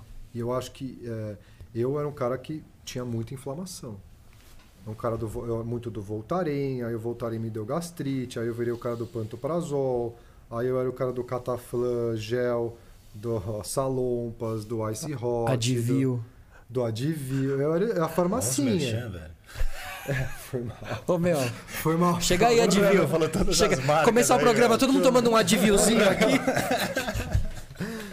Bati forte. Desculpa, Meu, eu não eu aguentei, velho. não tomo mais nada disso. Aham, sim. Isso pra mim é forte. Sim, sim, sim, sim, sim. Não tomo mais nada disso. cara. Mas aí não é, a gente não tá falando só sobre o, o- a cannabis aí, eu acho que a gente tá falando sobre uma maneira de pensar, assim, né? Comer menos industrializado e se alimentar de maneira mais saudável, cortar o Esse é o refrigerante, ponto. começar a tomar água, cortar o remédio lá pra tentar Ó, ir pra uma busca mais natural. Super legal. Não adianta você tomar o CBD e comer comida, ah, tomar bebida alcoólica, Fumar cigarrão fumar e tal. Não adianta. Aham, lógico. Ele não vai conseguir nem entrar no teu corpo adianta. fazer ação. Teu corpo precisa estar preparado É, pra é, receber. É, quase secar na fit. Sabe? Tipo, é a busca da qualidade de vida. É o que a E gente tá vamos falando. lá, gente. Vocês realmente acham que tem um elixir mágico que você pinga e resolve todos os problemas da sua vida? Pronto. Não. Então, que também é importante a gente falar aqui, Não é, não entendeu? é Não assim. é assim. Não é, você tem que Não colaborar é. um pouquinho. Lógico. Não, e você vê, é um tratamento Quer que. rir, né? É, tem que é, tem, me, me... Quer rir, tem que fazer rir, né? Porra, me ajuda É. que eu te ajudo. Não, e você tem todo um tratamento, ou seja, e, e não, é, e não é algo também. Você tem que estar realmente determinado a querer fazer, porque você tem uma série de processos aí, né? Isso, o tratamento ele é intermitente. Então, assim, o CBD não vai te curar. Uhum. Ah, daí eu tomei o CBD, eu fiquei curado, não tenho mais ansiedade. Você para de tomar, volta. Viu, Dema? Não adianta, você Sim. tem que criar é, esse tratamento intermitente. Existe isso, e isso é uma mudança de, de estilo de vida, é uma isso. mudança de mindset. Mas de esse é o ponto da nossa conversa, Você eu entra acho. nessa, entendeu? E Não, é e- o que eu falo muito, só para concluir. Eu acho que toda a história do esporte e tal, legal. Porém, cara, sinceramente, é 30% pro esporte, 70% para sua vida. Claro. Não adianta. O meu maior benefício, sinceramente, a parte do, proje- do projeto e tudo que, que eu criei é Minha relação com as minhas filhas, minha relação com a minha mulher, a maneira que eu tô dormindo. No trabalho eu tô muito mais tranquilo. E hoje a gente vê. a gente vê falando no carro isso. O Peu falou, cara, tô comendo menos. Aí eu falei, porra, eu também tô comendo menos. E Aí a melhora. gente- e melhor. A gente falou assim, ah, então o CBD tira o apetite. Aí o Alexandre Biasi, que é o que está com a gente no projeto, manja muito. Ele falou assim: posso falar? Você tá menos ansioso, cara. E aí você tá descontando menos na É comida. isso, é Você isso. fica menos nervoso. Você fica menos nervoso, você come tranquilo, você come o suficiente. Eu falei, É, você vai entendendo o caminho da ação do tratamento, né? Cara- Não é que eu tô comendo menos porque eu pinguei o óleo, eu tô comendo menos tô porque tem um porque eu tô mais tranquilo. eu tô descontando na comida. Lógico. aquela- Pô, então você vê como você vai No juntando. iFood, as- no é, iFood. Vocês são, vocês são a, a, a- a falência do iFood, né? Meio isso, é. Não, cara, você parar pra pensar que volta pro todo, né? Você dorme melhor, você descansa melhor, você acorda com mais energia. Você come menos porque você não vai buscar tanta energia no alimento como você buscava antes. Exato. Mas é o processo que eu tô vivendo é muito louco, porque assim, muito do depoimento, né? É, melhor qualidade de sono, melhor recuperação, o lance da, da ansiedade. Isso é muito então, forte. cara, a minha e aí com isso você começa a ver, pô, cara, eu tô cada vez melhor. Não, não vou beber esse, essa breja. Não vou, mano, não vou comer essa comida toda gordurosa, fritura. Você começa a ter uma mudança de mindset, porque você começa a ver, pô, cara, olha como é bom viver bem. olha como é bom ter uma melhor qualidade de vida. E você vai automaticamente eliminando certas coisas e mudando alguns hábitos. Cara, hoje em dia eu acordo, eu vou dormir cedo. Cara, eu sou noitível, eu não dormia antes das duas. Tem dia que eu durmo às 10 e meia da noite. É um senhor. É um senhor, cara. Entendeu? Tô ficando velho. A idade tá chegando, né, irmão? Então não tem muito o que fazer, cara. Tem os bigode brancos já. O bigode já é um sinal, né? De quem Porra, meu. O bigode já é de tio, né, cara? Pô. Já é um sinal, já, já é um sinal. E o, e o Bochecha? Vamos falar então do Bochecha um pouquinho aí. O Bochecha, né, mano, é, é campeão de jiu-jitsu. 13 vezes campeão mundial de jiu-jitsu, tá no Guinness. E acho que depois de fazer tudo do Gil, agora tá indo pro MMA. E acabei de começar a trabalhar com ele, né? Conheço ele há algum tempo, já acho que quase dois anos. E é um cara muito legal. Puta, É um atleta, assim... Como atleta, é um cara fora de série. Como pessoa, é uma pessoa muito legal, assim. Conheci ele, tive bom contato com ele em alguns momentos ah, de diversão. Então, uma coisa que eu analiso muito, né? Como que o atleta se porta em momentos de diversão, eh, em locais públicos, para entender qual que é a relação que ele tem com o esporte. A não ser que o cara seja um Dennis Rodman. E aí faz sentido. Bom, Mas ele é o Dennis só Rodman. Teve um, né? Não, tem. Não, e tem até atletas que eu comecei a. que num primeiro momento eu falei, pô, não sei, mas depois eu vi que os caras, mano, esse cara é quase um Dennis Rodman brasileiro. Salvo suas devidas proporções. Aham. Mas o Bochecha foi um cara que eu admirei. Eu já sabia da história dele como atleta. Depois que eu conheci pessoalmente, cara, gostei muito da, da postura dele como atleta fora do tatame, fora do kimono. E aí sempre tive assim, a gente sempre vinha conversando e agora efetivamente a gente começou a trabalhar. Difícil trabalhar na pandemia, né? Mas é, ele tá nessa transição, ele, vai, ele tá na- na- no time da One Championship, né? Que é o maior time de, de MMA do mundo, né? Em termos de atletas, né? E ele tá aí esperando a oportunidade para ele estrear. Ele tava marcado para fevereiro. Aí o cara meio pulou fora, né? Pulou fora, né? Não sei. Pulou fora. E aí, e aí tinha uma outra luta marcada agora, dia 14 de, de abril. Aí o cara se lesionou, né? Eu não, enfim. Mas eu acho que eu tenho que defender o meu atleta, Lógico, né, mano? O cara, maravilhoso. os caras estão com medo de enfrentar ele, pô. Percebe-se, Essa que é a percebe. verdade, essa que é a verdade. Não, mas ele tá fazendo uma coisa que, que é, é cobrada de todo cara que é campeão de jiu-jitsu mundial, que é, mano, você tem que ir pro MMA. Você tem que ir pro Você tem que ir MMA, lá você dar tem uma que ir lição pro... nos caras. É. O, M- o UFC começou com o Gil, né, cara? Mas pouquíssimos fazem essa transição. É muito, é mu- muito valoroso uma pessoa que topa fazer essa transição, mano. cara, ainda- Porque é assim- muito difícil. Imagina assim, já é difícil para um, pra um atleta que tá ali, ganhando suas coisas e tal. Agora imagina só, você, cara, tá no Guinness como lutador de Gil. É. Três vezes campeão mundial, e aí você vai mudar para uma outra história que é, que a gente tava falando, é outro game. Outro. Cara, tem que ter muita coragem. Que volta para aquele papo que a gente tava tendo antes. Pô, o cara, o cara ficou 15 anos no auge. Aí o cara com quase 50 anos tá lutando de novo, o cara perde e fala, ah, mó fake, nunca foi Uhum. nada. Mano, um cara na juventude dele, ninguém batia o cara. O cara com 50 tá lutando com um cara de 20. Quantos ele- anos ele tem agora? Agora você me pegou, mas Uns ele tá 20 e- com, tá com quase 30. Tá com quase 30. Ele fez aniversário recentemente. Cara, é uma. É uma. É uma. Determinado, né? Determinado, né? Porra, cara, e tá treinando muito, brother. É. Treinando pra caramba. Assim. Eu quero muito ver a luta dele. né? É aquela velha história, os caras, não, se for pro chão, acho que não vai ter vez, irmão. Se cai no chão, os caras vão ter que bater em pé. Mas o bicho tá forte, meu. Ele é grande, meu. O cara é forte, bate bem. O Lioto, de certa maneira, fez essa transição, né? Mas de karatê, né? De- do karatê, mas ele fez bem cedo, né? cara? Fez, é verdade. Ele fez bem, cedo, cedo, é. assim. É. é isso que eu tô falando, assim. Eu acho que quando o cara meu, tem uma história, uma, é uma lenda do esporte, Sim. a transição acho que é muito mais corajosa. Muito. Porque, brother, você tem que defender um legado, né, cara? Cem- Mano, 100%. Ain- e, e, e aí, minha opinião pessoal, tá? Ainda mais, botando pressão no bochecha.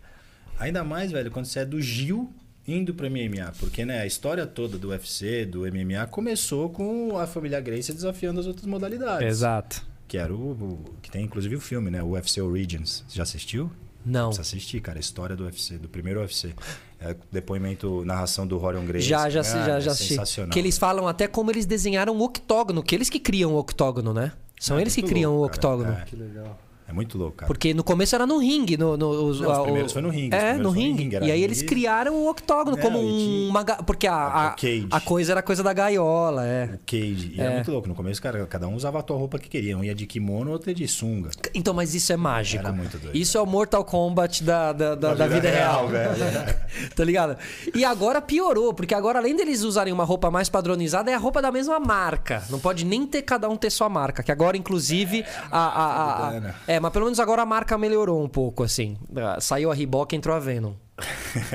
A Venom é mais a cara, de, luta, cara é, de luta, não, pô. cara de- É, na verdade, assim, até o movimento. É francesa, né, a Venom? não sei, É francesa, é.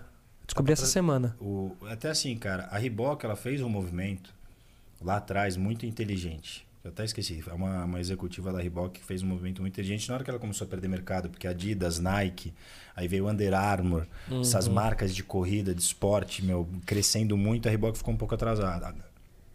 E aí, o, é, puta, eu queria lembrar o nome dessa mulher que trabalha lá nos Estados Unidos, uma grande executiva, ela falou, cara, ela criou a estratégia, CrossFit e UFC. Uhum, Ficou clara essa as duas estratégia. modalidades e ela conseguiu reerguer a Reebok Sim. através disso. Tanto que hoje, né, lá nos Estados Unidos, pelo menos, a marca do CrossFit é a Reebok. Total. Então, foi meio que esse caminho. Mas agora chega um momento que você precisa, pô, temos que estar dentro da comunidade, né? Venom é uma super marca de luta. É, e ma- mais do que isso, cara, se a Reebok tivesse desenhado uma coisa diferente, o desenho aí, a meu, meu, minha visão artística, o desenho das roupas ali não. Sei lá. É, cara, acho que talvez a acho- V não consiga experimentar uma coisa diferente. Vamos supor, você tem um lutador que é nigeriano. Como tem agora, os nigerianos estão dominando ali. Por que, que você não faz uma roupa mais conectada com a cultura nigeriana e pro cara entrar a no. cultura do futebol. A Nike patrocina diversas seleções. Cada uma tem um Pronto. pouco da identidade da cultura daquele país. Pronto. É, é, é muito doido isso, cara. Mas eu acho que assim, a, a Reebok, cara, pra mim, assim, a impressão que eu tenho da Reebok como marca, ela teve grandes momentos de dropar uma onda em Nazaré, mas depois saiu do mar. Por exemplo, eu lembro, em termos de tecnologia, cara, o Instapump. Lembra dos primeiros tênis de basquete que você Ah, apertava a língua, Lógico. depois Nossa, a é bombinha Depois você de esvaziava. ar, velho. Depois você esvaziava. Aí depois com a evolução da tecnologia veio a bombinha de ar, não era mais você ficar apertando. Você é dessa época, Léo, também? Você é dessa época Porra, de Reebok. Pump, né? Imagina, Lógico. irmão. Pô, Shaquille O'Neal, velho. Shaquille O'Neal jogava é- com Instapump, brother. Aquele tênis de 46. Sim, O cara pesava... Não, Cara, era um tênis que 52. na, na língua do 52 tênis, ou na língua do 56. tênis tinha uma, tinha uma bola de Uma bola ar e você. Era- apertava. Era, uma Era bolinha de basquete, velho. E você apertava e o tênis inflava e você saltava mais. Por que não parou isso, né? É, não, mas é isso que eu falo assim, a Reebok ela teve uns punches assim de porra, e aí Sim. É que essa época a Reebok era muito grande. Depois ela miou e depois ela voltou assim, É, com esse tá novo momento. agora porque agora é da Adidas também. O logo novo também, né? Ah, é agora da Adidas? Agora da Adidas. Saiu aquele logo que era o atravessado e agora virou uma coisa mais triangular, que Não, parece o logo do, dos anterior, Grace. Aquele anterior, que era um monte de. Parecia uma, uma flor, assim, era um monte de triangulinhos, que aí tinha Lindo. um só que era vermelhinho. Esse é muito bonito, esse, esse logo aí, que tem umas camisas bem legais. Bom, a gente tava falando de troca de esporte, né? Eu citei dois casos aqui. O Conor McGregor, que fez uma, uma luta de boxe. Putz. Fanfarrão. da hora. Aqui é cuidado pra falar do Conor. É. E o Jordan, né? O Jordan que. Pô, Mas não foi uma transição ali, né? Foi uma brincadeira Do golfe? pro beisebol. É, ele jogou golfe e beisebol. Ele É, joga uma- Ele sempre jogou golfe. Mas assim, ele foi competir logo quando ele saiu do basquete, foi a grande decepção dele, com a morte do pai, não sei o quê. Isso. Ele foi jogar beisebol. Ele joga uma liga pelo Sox, acho. Pelo Foi, acho que o White White Sox, Sox. é. E aí, mas aí não Mas dá muito muito, mal. certo, cara. Não dá muito certo. Muito mal.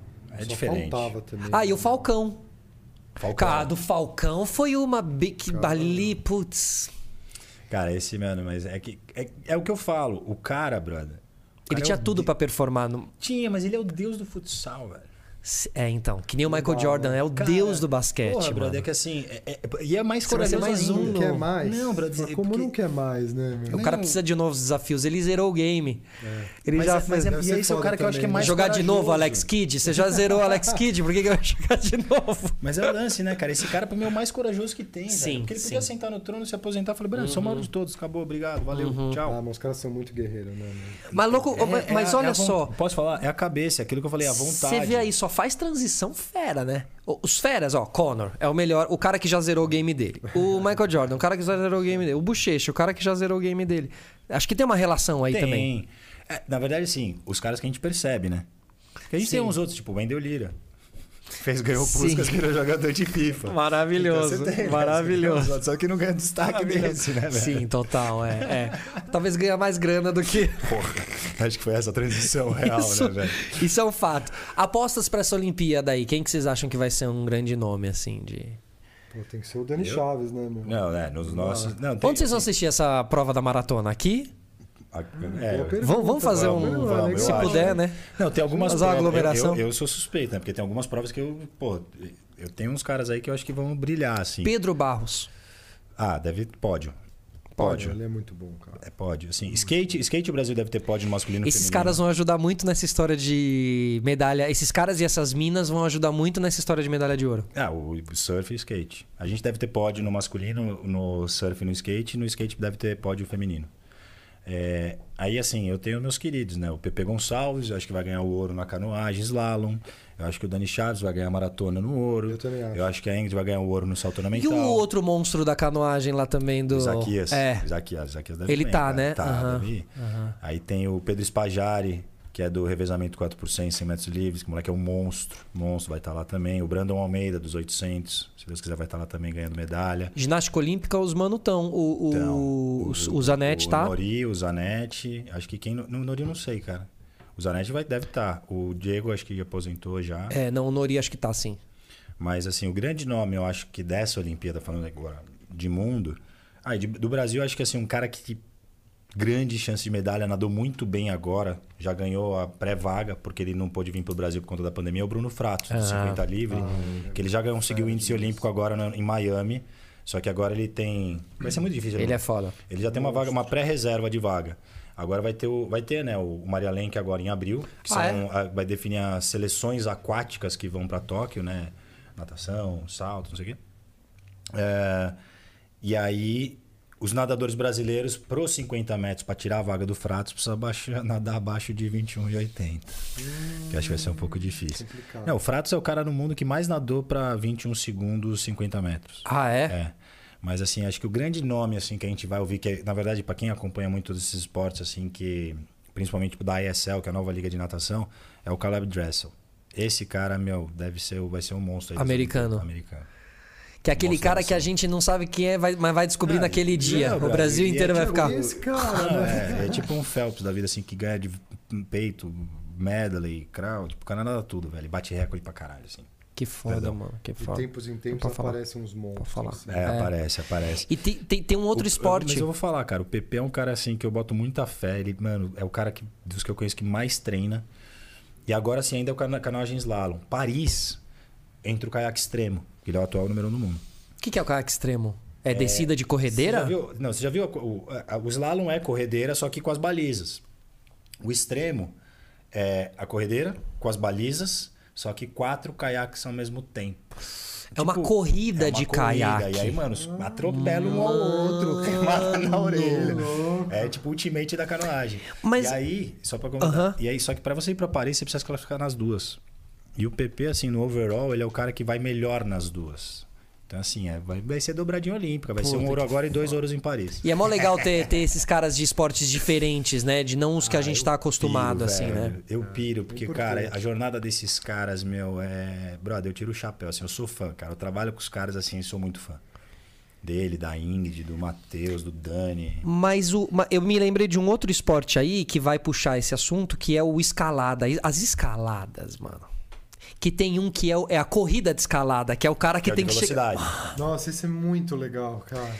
E outro dia eu vi, outro dia eu vi a, a GQ, ou alguma revista americana, juntou O. Tô muito mal de esquecer o nome dele agora, mas Felipe juntou. Camargo? Não, o cara do, daquele filme. Ah, o, o Hornhold, como é que é o... Isso, Alex Hornhold. É, Hornhold. Que fez o El Capitan. Isso, que é do Solo. filme Solo, Free Solo, que, faz, que é o, o O praticante de El free- Capitan. El Capitan, que é a, a coisa lá de Yosemite, do parque de Sem Yosemite, segurança nos Estados Unidos. nenhuma. Sem segurança, não. O cara, não, o cara sobe a montanha sem segurando, não tem nada preso nele. Seis horas de escalada, uma parada Esse assim, documentário é assim, ganhou o Oscar. Free Solo. Cara, esse documentário. Não, mano. Mano, você não mano. tá entendendo, velho. Alex Honoland. já Sabe aquela, ó, já parede, anotei. aquela parede de... Mano, o cara, subiu loucura, só no magnésiozinho ali, tio. Mas ele treina por meses. Sobreviveu. Ele faz. Não, mano. Não, e o cara é. Quando chega lá em cima? Não, e nas horas que ele fica preso na- na- no vinco, que não é quando você tá segurando mesmo, é quando você só coloca a mão. Que a hora que Não, eles você coloca a soltam. mão e fecha Ah, assim. É. Uma- E que a hora que eles soltam pra pegar aqui o, o- a, co- a calça, eles ficam soltos assim, você fala, para, mano! Como assim? Pra né? quê? tá ligado? E aí ele conclui e tal. E ele é o maior, ele é o gênio da história, assim. E aí eu comecei a pesquisar várias coisas dele na internet, porque eu fiquei. é, não pelo que ele realizou, mas como ele pensa, como ele vê a vida, como ele fala sobre as coisas. Porque um cara desse é um cara diferente. Agora, imagina se-. É isso que eu falo. Imagina a cabeça desse cara. Primeiro pra topar. Subir aquele negócio sem segurança. Porque assim, brother, você errou, acabou. Não, morte, mano. Acabou, Não tem brother. erro, Não tem erro, brother. Sobre esses caras, a frase é a seguinte: não é, não é se ele vai cair, é quando ele vai cair. É. Que, Eventualmente, né? Não, é, e mas, é- mas os caras dizem que, tipo assim, se ele continuar fazendo isso sem parar durante a vida toda. Uma hora. Algum dia ele vai cair, cara. Ele cai, Ou- um ou- dia cai. ou- Que é o que o Gui Pádua fala. O Gui Pádua fala, "Nem- eu não tenho nenhum amigo velho. Que o Gui Pádua é o, o que salta de, de paraquedas, de base jump e tal. Eu não tenho nenhum amigo velho. E anda de bobsled. E anda de bobsled e faz, os, e faz o, O wingsuit. o wingsuit, lá. Fal- Falando do Gui, cara. O Gui, pô, estrela do mundo do skydive, cara. Ganhou campeão, campeão mundial, ganhou Uhum. tudo, cara. Mas não tem skydive na Olimpíada. Desfilou, pô, saltou de paraquedas. O primeiro cara a pular de paraquedas na, Na, no Sambódromo. no Sambódromo, Beija-flor. Portela. Portela. Portela, desculpa. Portela. Ah, Ah, ou Beija-flor. É. Mal A aí, não é muito carnavalesco. Mal aí. Eu lembro do Gui, É, saltando. exato, exato. E era azul, a escola era azul. Mas o grande lance, cara, assim, porra, para um atleta de altíssima performance no nível dele, cara, ele queria ter a experiência de participar da Olimpíada. E aí, lembra, ele começou a treinar de é, bobsled. Eu não sei- sei se a modalidade dele era o bobsled. Pode crer. Ele, ele buscou uma era- era um modalidade que, o, que o brasileiro não era forte Ele ia ser o nosso Jamaica abaixo de zero. para ele velho. conseguir ir, para ele conseguir o índice Ah, olímpico. E, cara, é muito É, ele pra ficou Olimpíada de Suíça, Inverno. era Na Suíça, treinando Áustria, um cara. tempão. Mano, e... os vídeos dele, mano, tomando o capote de. Esse é aquele que o cara anda com um trenozinho naquela pista, Não, e porque treinãozinho tobogã. que você vai com os pés- Não, tem os treinãozinhos que você vai com o pé e tem um treinãozinho que você vai com a cabeça. Mano, que vai com a cabeça. De frente, de cabeça. E o design daquilo tudo é muito lindo, velho. É muito.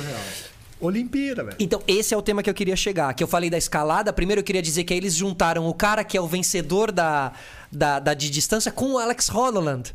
E o Alex não consegue fazer com velocidade. O negócio dele é outra escalada, entendeu? Isso é muito legal. E só que esse, esse esporte é muito visual. Como é o surf, como é o skate. E aí você tá falando da, da, da, da canoagem extreme. Eu acho que a Olimpíada tá buscando um caminho um pouco mais visual, mano, um pouco Mais mais conteúdo. mais X Games, entendeu? Porque, meu, porque a Olimpíada tava ficando uma coisa meio. ai, Esportes chatos estão nas Olimpíadas, sabe? E o de inverno é muito mais bonito, então acho que a Olimpíada tá tentando se transformar. E eu acho que é, tem que começar a aprender a trabalhar melhor os heróis olímpicos. Né, cara? Os Estados Unidos faz isso, cara, de forma Sim. primordial, cara. A gente não faz, muitos países não fazem. O próprio COI tá começando a querer fazer um pouco mais, trabalhar essa imagem, né? Eu acho que assim, um dos trabalhos mais lindos que eu vi com o atleta, não necessariamente com aquele atleta ou outro atleta, foi para as Olimpíadas de Londres, eh, o a campanha do Channel 4 para a Paralimpíada, que era o Superhumans.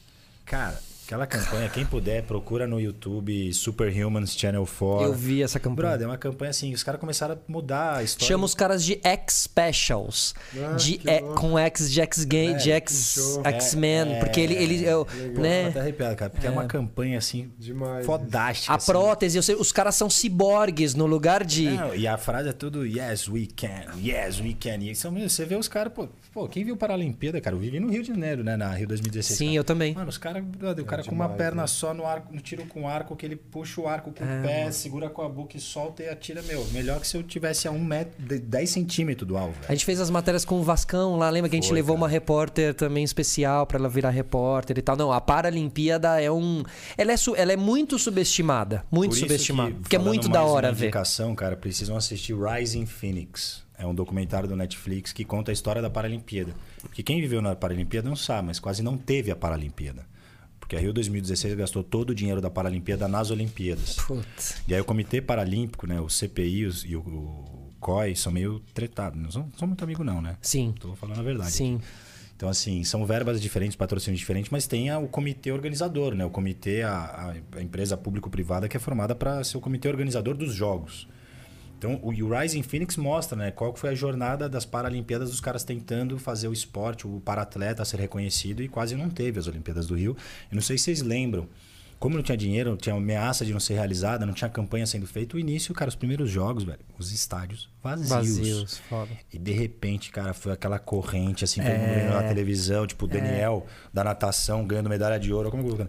Aí, de repente, cara, começou a encher todos os estádios, esgotaram os ingressos. Cara, e, uma, e tinha foi uma, coisa, é, e tinha uma coisa ali que era uma boa oportunidade também pro povo do Rio de Janeiro que não conseguiu estar nas Olimpíadas, conhecer o complexo, né, o, a Vila Olímpica lá, Parque Olímpico, Parque Deodoro, Olímpico. tudo que foi criado, cara. né? Então assim, e entender que é mó legal ir lá assistir, que é mó bonito, que meu, para você levar seu filho e ensinar pro teu filho o que é uma pessoa especial, o que é uma pessoa que, meu, que supera os seus desafios. Olha lá, levei- filhão, você não tava reclamando de jogar bola ontem? Olha lá ele ali, ó, jogando a bola, não sei o que, eu sabe? levei, cara, puta experiência. Levei minha mãe, a minha irmã e meu sobrinho. O Tonico, pequenininho na época, se ele tá hoje com 8 anos, 2016, ele tava com 4 para Cinco anos 5. ou menos, né?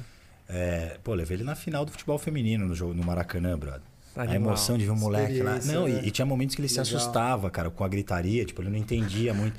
Mas, cara, é uma emoção, cara. A gente teve uma Olimpíada no nosso país. É, é. É, é- isso é um marco, assim, alucinante. Quem teve lá, quem viveu a, adrenalina do vôlei de praia com o DJ. cara, Não, é esquece, velho. Não, cara. o vôlei de praia montado na areia de Copacabana. Nossa, é demais. com o pôr do sol ali, porque a gente ficou alto. Se, o sol se pondo, o DJ tocando e os caras sacando pro. Vibe, Meu cara, Deus, a vibe, amado. a vibe de. Eu sou suspeito, Realmente. Né, eu assisto até a disputa de curling, pô. Não, mas é um, o futebol de. O vôlei de praia é um exemplo como, como no timing que o DJ entra, ele entra entre o ponto e o saque, ele para pro saque. Tem um, um desenho ali de espetáculo que é muito foda, que o futebol podia trazer um pouquinho pra ele, assim.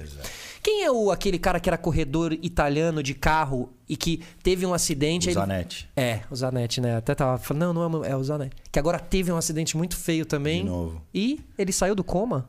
Eu não, lembro sei, agora. não. Mas ele ficou mal de novo. cara. Mas esse, Ah, olha- esse é transi- teve transição também, né? Cara, tem Ah, é. Outro que fez transição foi o Fernando, o Fernando Fernandes também. O Fernando Fernandes, que hoje é para-atleta olímpico, né, cara? E é um. quer Fez uma transição de vida muito- muito para-atleta, foda, né? Teve Fez uma transição de vida, né? Pô, ele era um cara super ativo, foi pro BBB, tudo, e, cara, num acidente ficou paralítico, cara.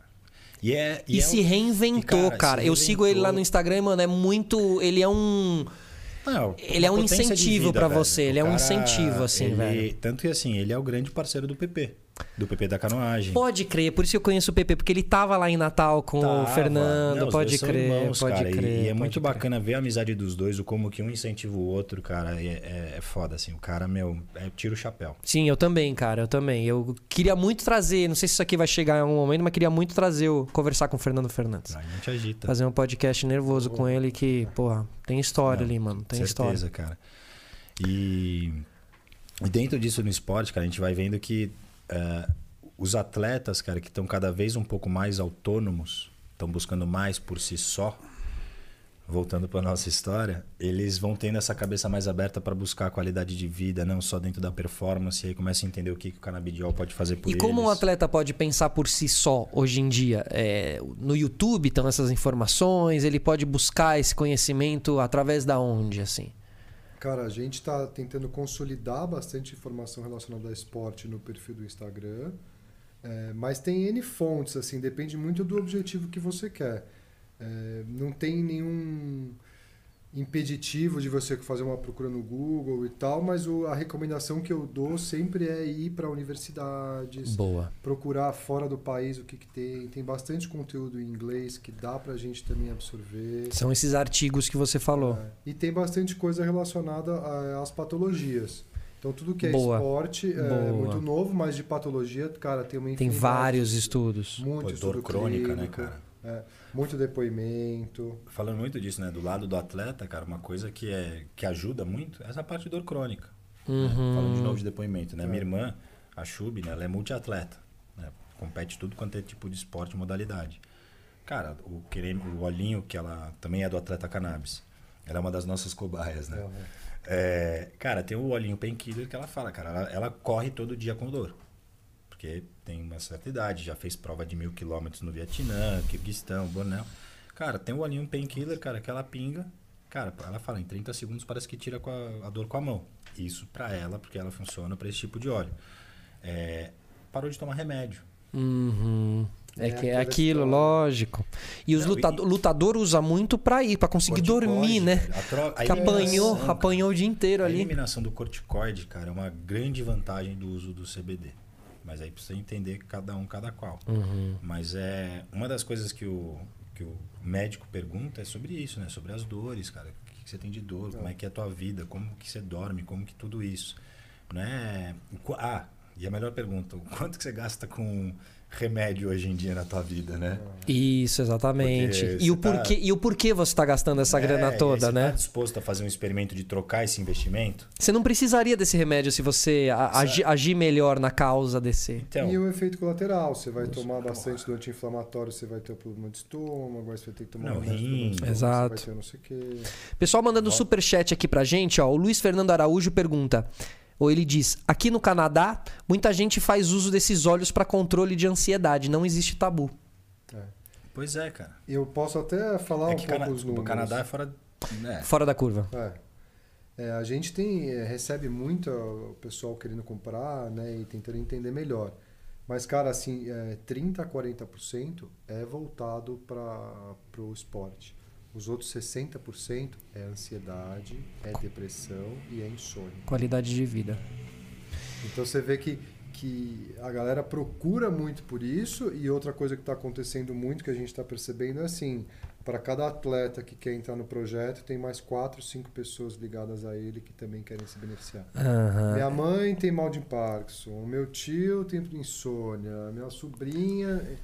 Então é, é o que a gente fala muito, né? É, cara. A gente pega um cascata. e pega cinco. Total. Então isso também está sendo muito louco pra Isso. gente. Cada um Isso. vira porta-voz pra cinco. Não, e, e um dos Exatamente, cara. principais, é, uma das principais informações ou mensagens que esse vai passando é sobre a legalidade. Hum. É sobre dizer, cara, você pode ter acesso.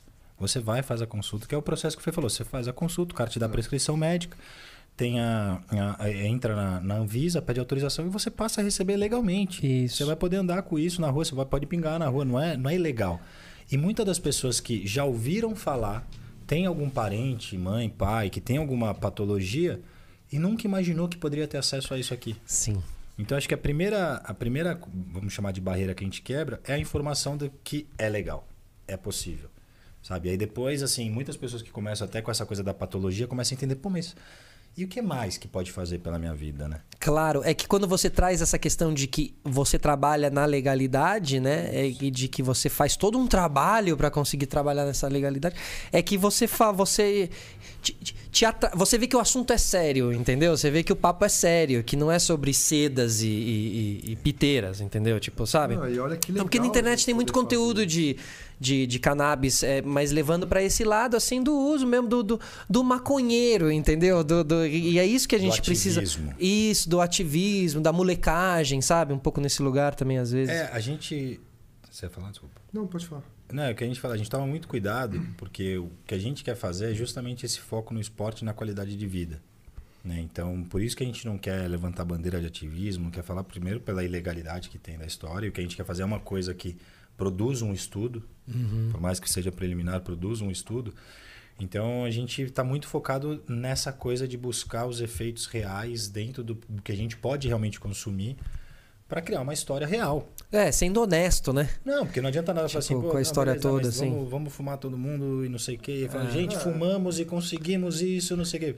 Legal, vai todo mundo preso. Eu não pode ser publicado, não pode ser usado. Cada um tem um propósito. Cada um tem um objetivo que é o pessoal. né? Sim. Então existem muitos grupos ativistas e existem muitas pessoas que se organizam porque tem esse objetivo de legalizar o uso recreativo da cannabis no Brasil.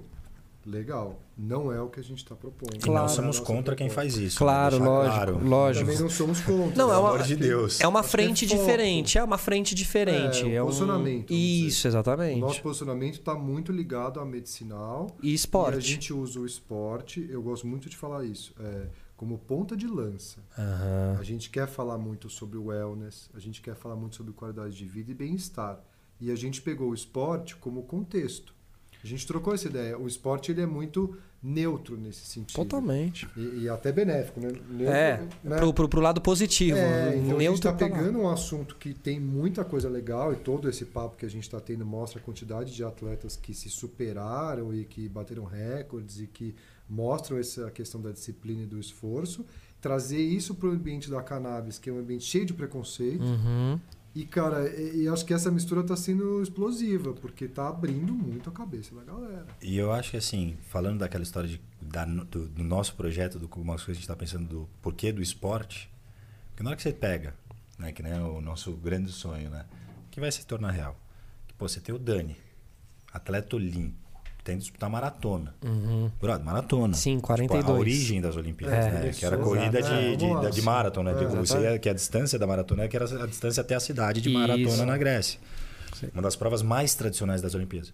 Brother, se o cara que usa CBD vai lá e ganha a medalha de ouro, Sim. passa no doping Acabou e, não é pego né? no doping, brother, quem que vai falar faz mal? Não, a- a- abre-se o debate de Você maneira tem uma muito. quebra de paradigma Sim. que é uma porrada na cara do Sim, mundo sim, inteiro. Esse é o melhor jeito de discutir. Sim, também. É com, é- comprovando. Claro. Mostrando. Claro, por isso que é um, é, é um processo. Isso. É um processo. E essa Olimpíada agora pode ser muito importante para esse processo, né? Não, e a gente- Muito marcante, Não, é. cara, a gente tá querendo quebrar esses paradigmas, porque, por exemplo, tem um cara que, pô, é um cara que é amigo, que eu admiro demais.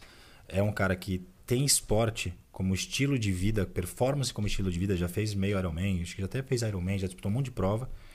E que a gente tava chamando pro time. Mas, cara, só que ele também é um cara muito grande nas mídias sociais.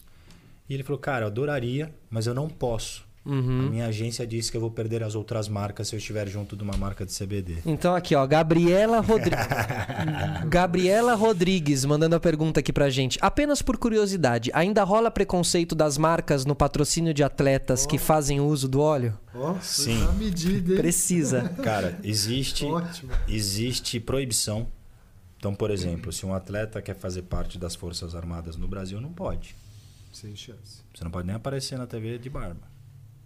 Se você, é atleta, se você é atleta das Forças Armadas. Aham. Então, existe, não só de marcas, como instituições. Porque ainda vê isso como.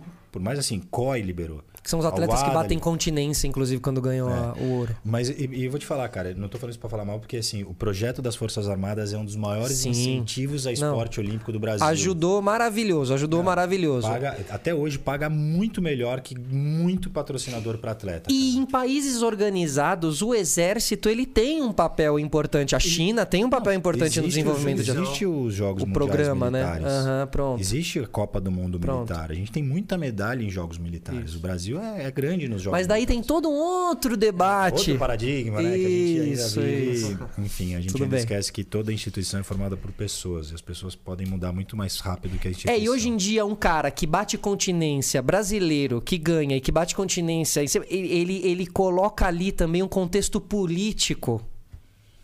Hoje em dia, né? Hoje em dia, infeliz- cara. na Copa de 2016, na Olimpíada de 2016, as pessoas batiam lá continência, mas você não tinha essa impressão. Mas É. agora você vai ter. E aí, é Entendeu? as pessoas, cara, joga. O grande problema do nosso programa é porque a gente joga tudo no mesmo saco, né? É, é É lógico. muito, é muito foda isso, cara. E- Por isso que é legal entender que realmente. Não, por, por isso que eu bato palma pro, Não, pro exército assim, aqui. O cara tá batendo continência pra bandeira, que a bandeira dele tá sendo hasteada ali. O cara tá ali, meu, ele. O cara subiu, ganhou a medalha de ouro, brother. O cara atingiu o auge do que ele pode ter na vida dele. Ganhou uma Olimpíada, uma medalha de ouro. O cara tá, meu, representando o país. É o maior momento de emoção da vida do cara. O cara tá, meu, batendo continência pro país dele. E tá batendo continência pra uma das instituições que mais ajudou ele poder chegar até lá, cara. Que deu condição de treino pra esse cara tá lá. Que pagou o melhor salário que ele poderia ter na vida dele. Então, assim, tem muita coisa envolvida, cara. Que ninguém vê, né? O cara só vê lá, pô, chegou julho, Olimpíada, vê o cara nadou lá. É. Não, é importante saber que o exército tem esse poder, entendeu? É mais legal ver um cara bancado pelo exército do que talvez por uma por um banco, entendeu? Ah, que só certeza. lembrou dele ali, Não, sabe? Você tem os atletas da Marinha, os atletas da Aeronáutica e os atletas do Exército. Isso é muito legal. Os da Marinha estão na natação, é tipo isso assim? Não necessariamente. Tá. Tem nadador que é da aeronáutica. Tá, tá, tá. Tem muito mais a ver com o edital, com o projeto do atleta, o que ele representa. Entendi. tudo. Então, mas você tem nadador que é do exército, nadador que é da marinha, nadador que é da aeronáutica. Não é muito águas, marinha, Aham, terras, sim, exército. Não tem. Se a aeronáutica Ia ser não ia ter muito ninguém. A aeronáutica ia ser só, não sei, ginástica olímpica. né? Os Isso, caras- o cara que salta lá do trampolim, tá ligado? ornamental, é, tipo. Mas enfim, cara, mas é, Foda. eu acho, cara, o esporte no mundo, né? O esporte muda o mundo, Sim, né? Pegando assim, desculpa, né, Santos.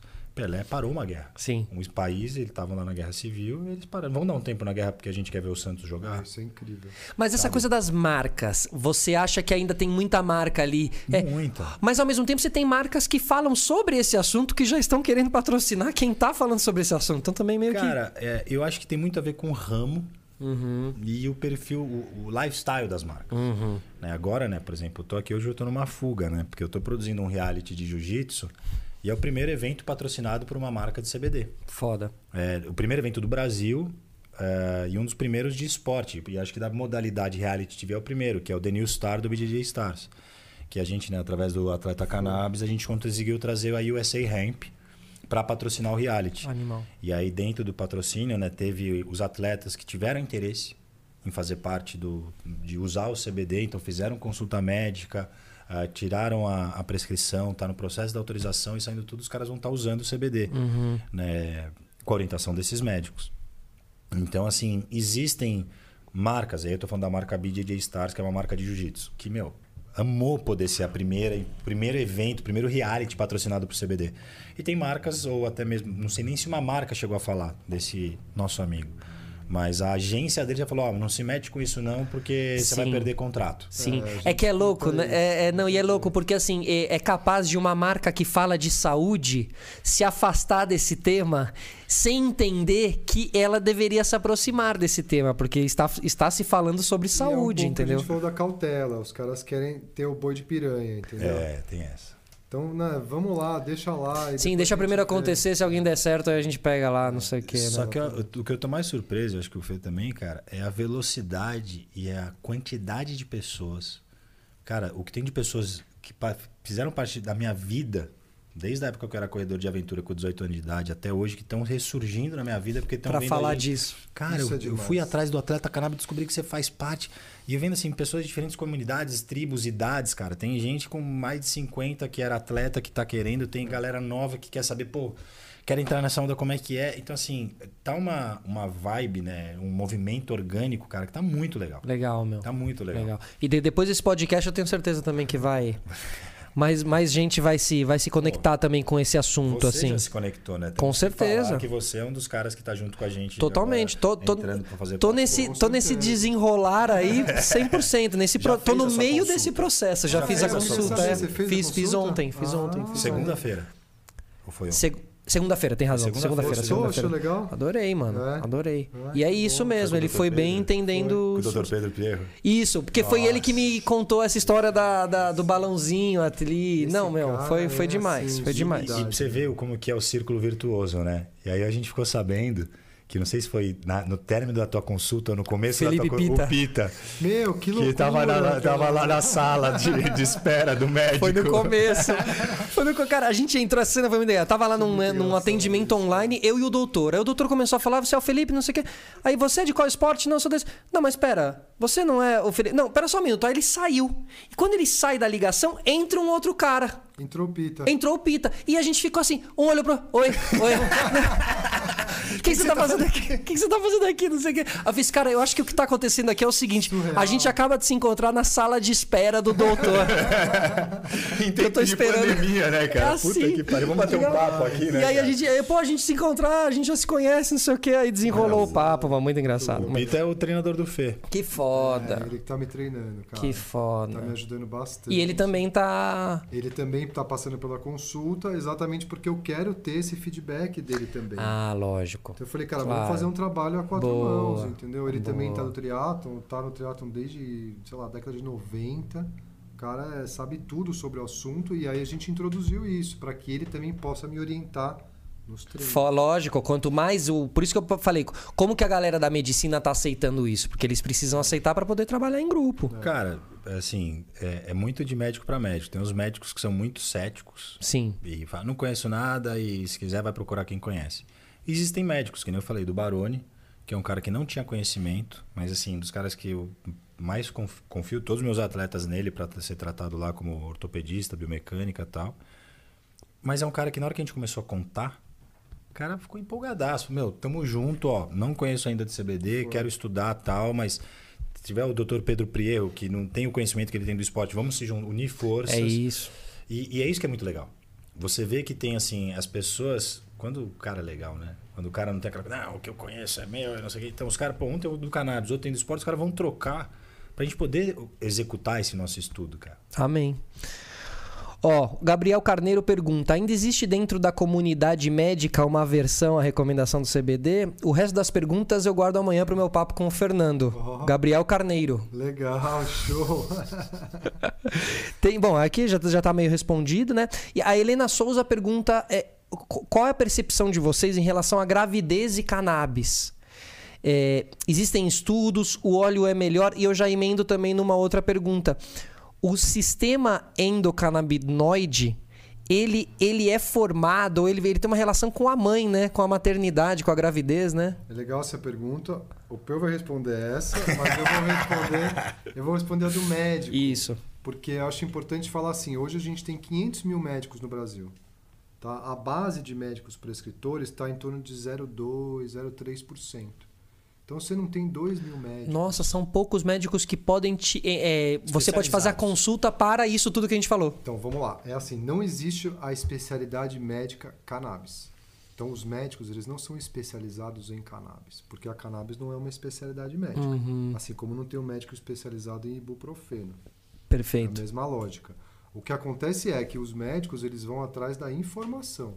Então eles fazem cursos, eles vão para palestras, webinar, workshop e lê os estudos clínicos e aí ele se capacita nesse assunto específico. Entendi, entendi. E aí ele vira o que a gente chama de médico prescritor de cannabis, Uhum. que é o termo que eles falam que são os prescritores. Então esses prescritores está em torno de 2 mil médicos mais ou menos, que é muito pouco. Muito pouco, não. Muito pouco. Ou seja, a pessoa que quiser isso, ela vai ter que primeiro achar um médico que já está no, no caminho 1% disso. dos médicos. Isso vocês podem fazer no arroba atleta.cannabis, Isso, certo? lá no Essas informações. do- No aham. site do Atleta Cannabis você pode preencher um formulário. E a Boa. gente tem essa rede de médicos que está dando suporte para todo mundo que quer tomar, especialmente para ver, de novo, se o tratamento de cannabis é para você.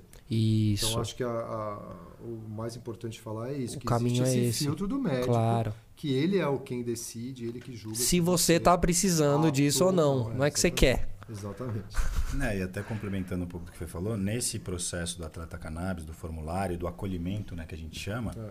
conversando nesse primeiro contato vai entender se, de novo, né, não é especialista, né, porque não, não tem especialização, mas o cara que é capaz, o cara que prescreve a cannabis é, vai entender se você tem que conversar com um ortopedista de cannabis, com Isso. um geriatra de cannabis, um psiquiatra de cannabis. Então tem esse primeiro filtro que é feito através do formulário, do site Perfeito. do acolhimento do atleta cannabis. Falando da Gravidez. Cara, uma coisa muito interessante, né? O primeiro contato, né? claro que ainda tem, existem os, a, a discussão sobre a mãe tomar CBD se isso passa para o filho ou não durante a gravidez, né? Isso não não está 100% confirmado ainda durante a gestação.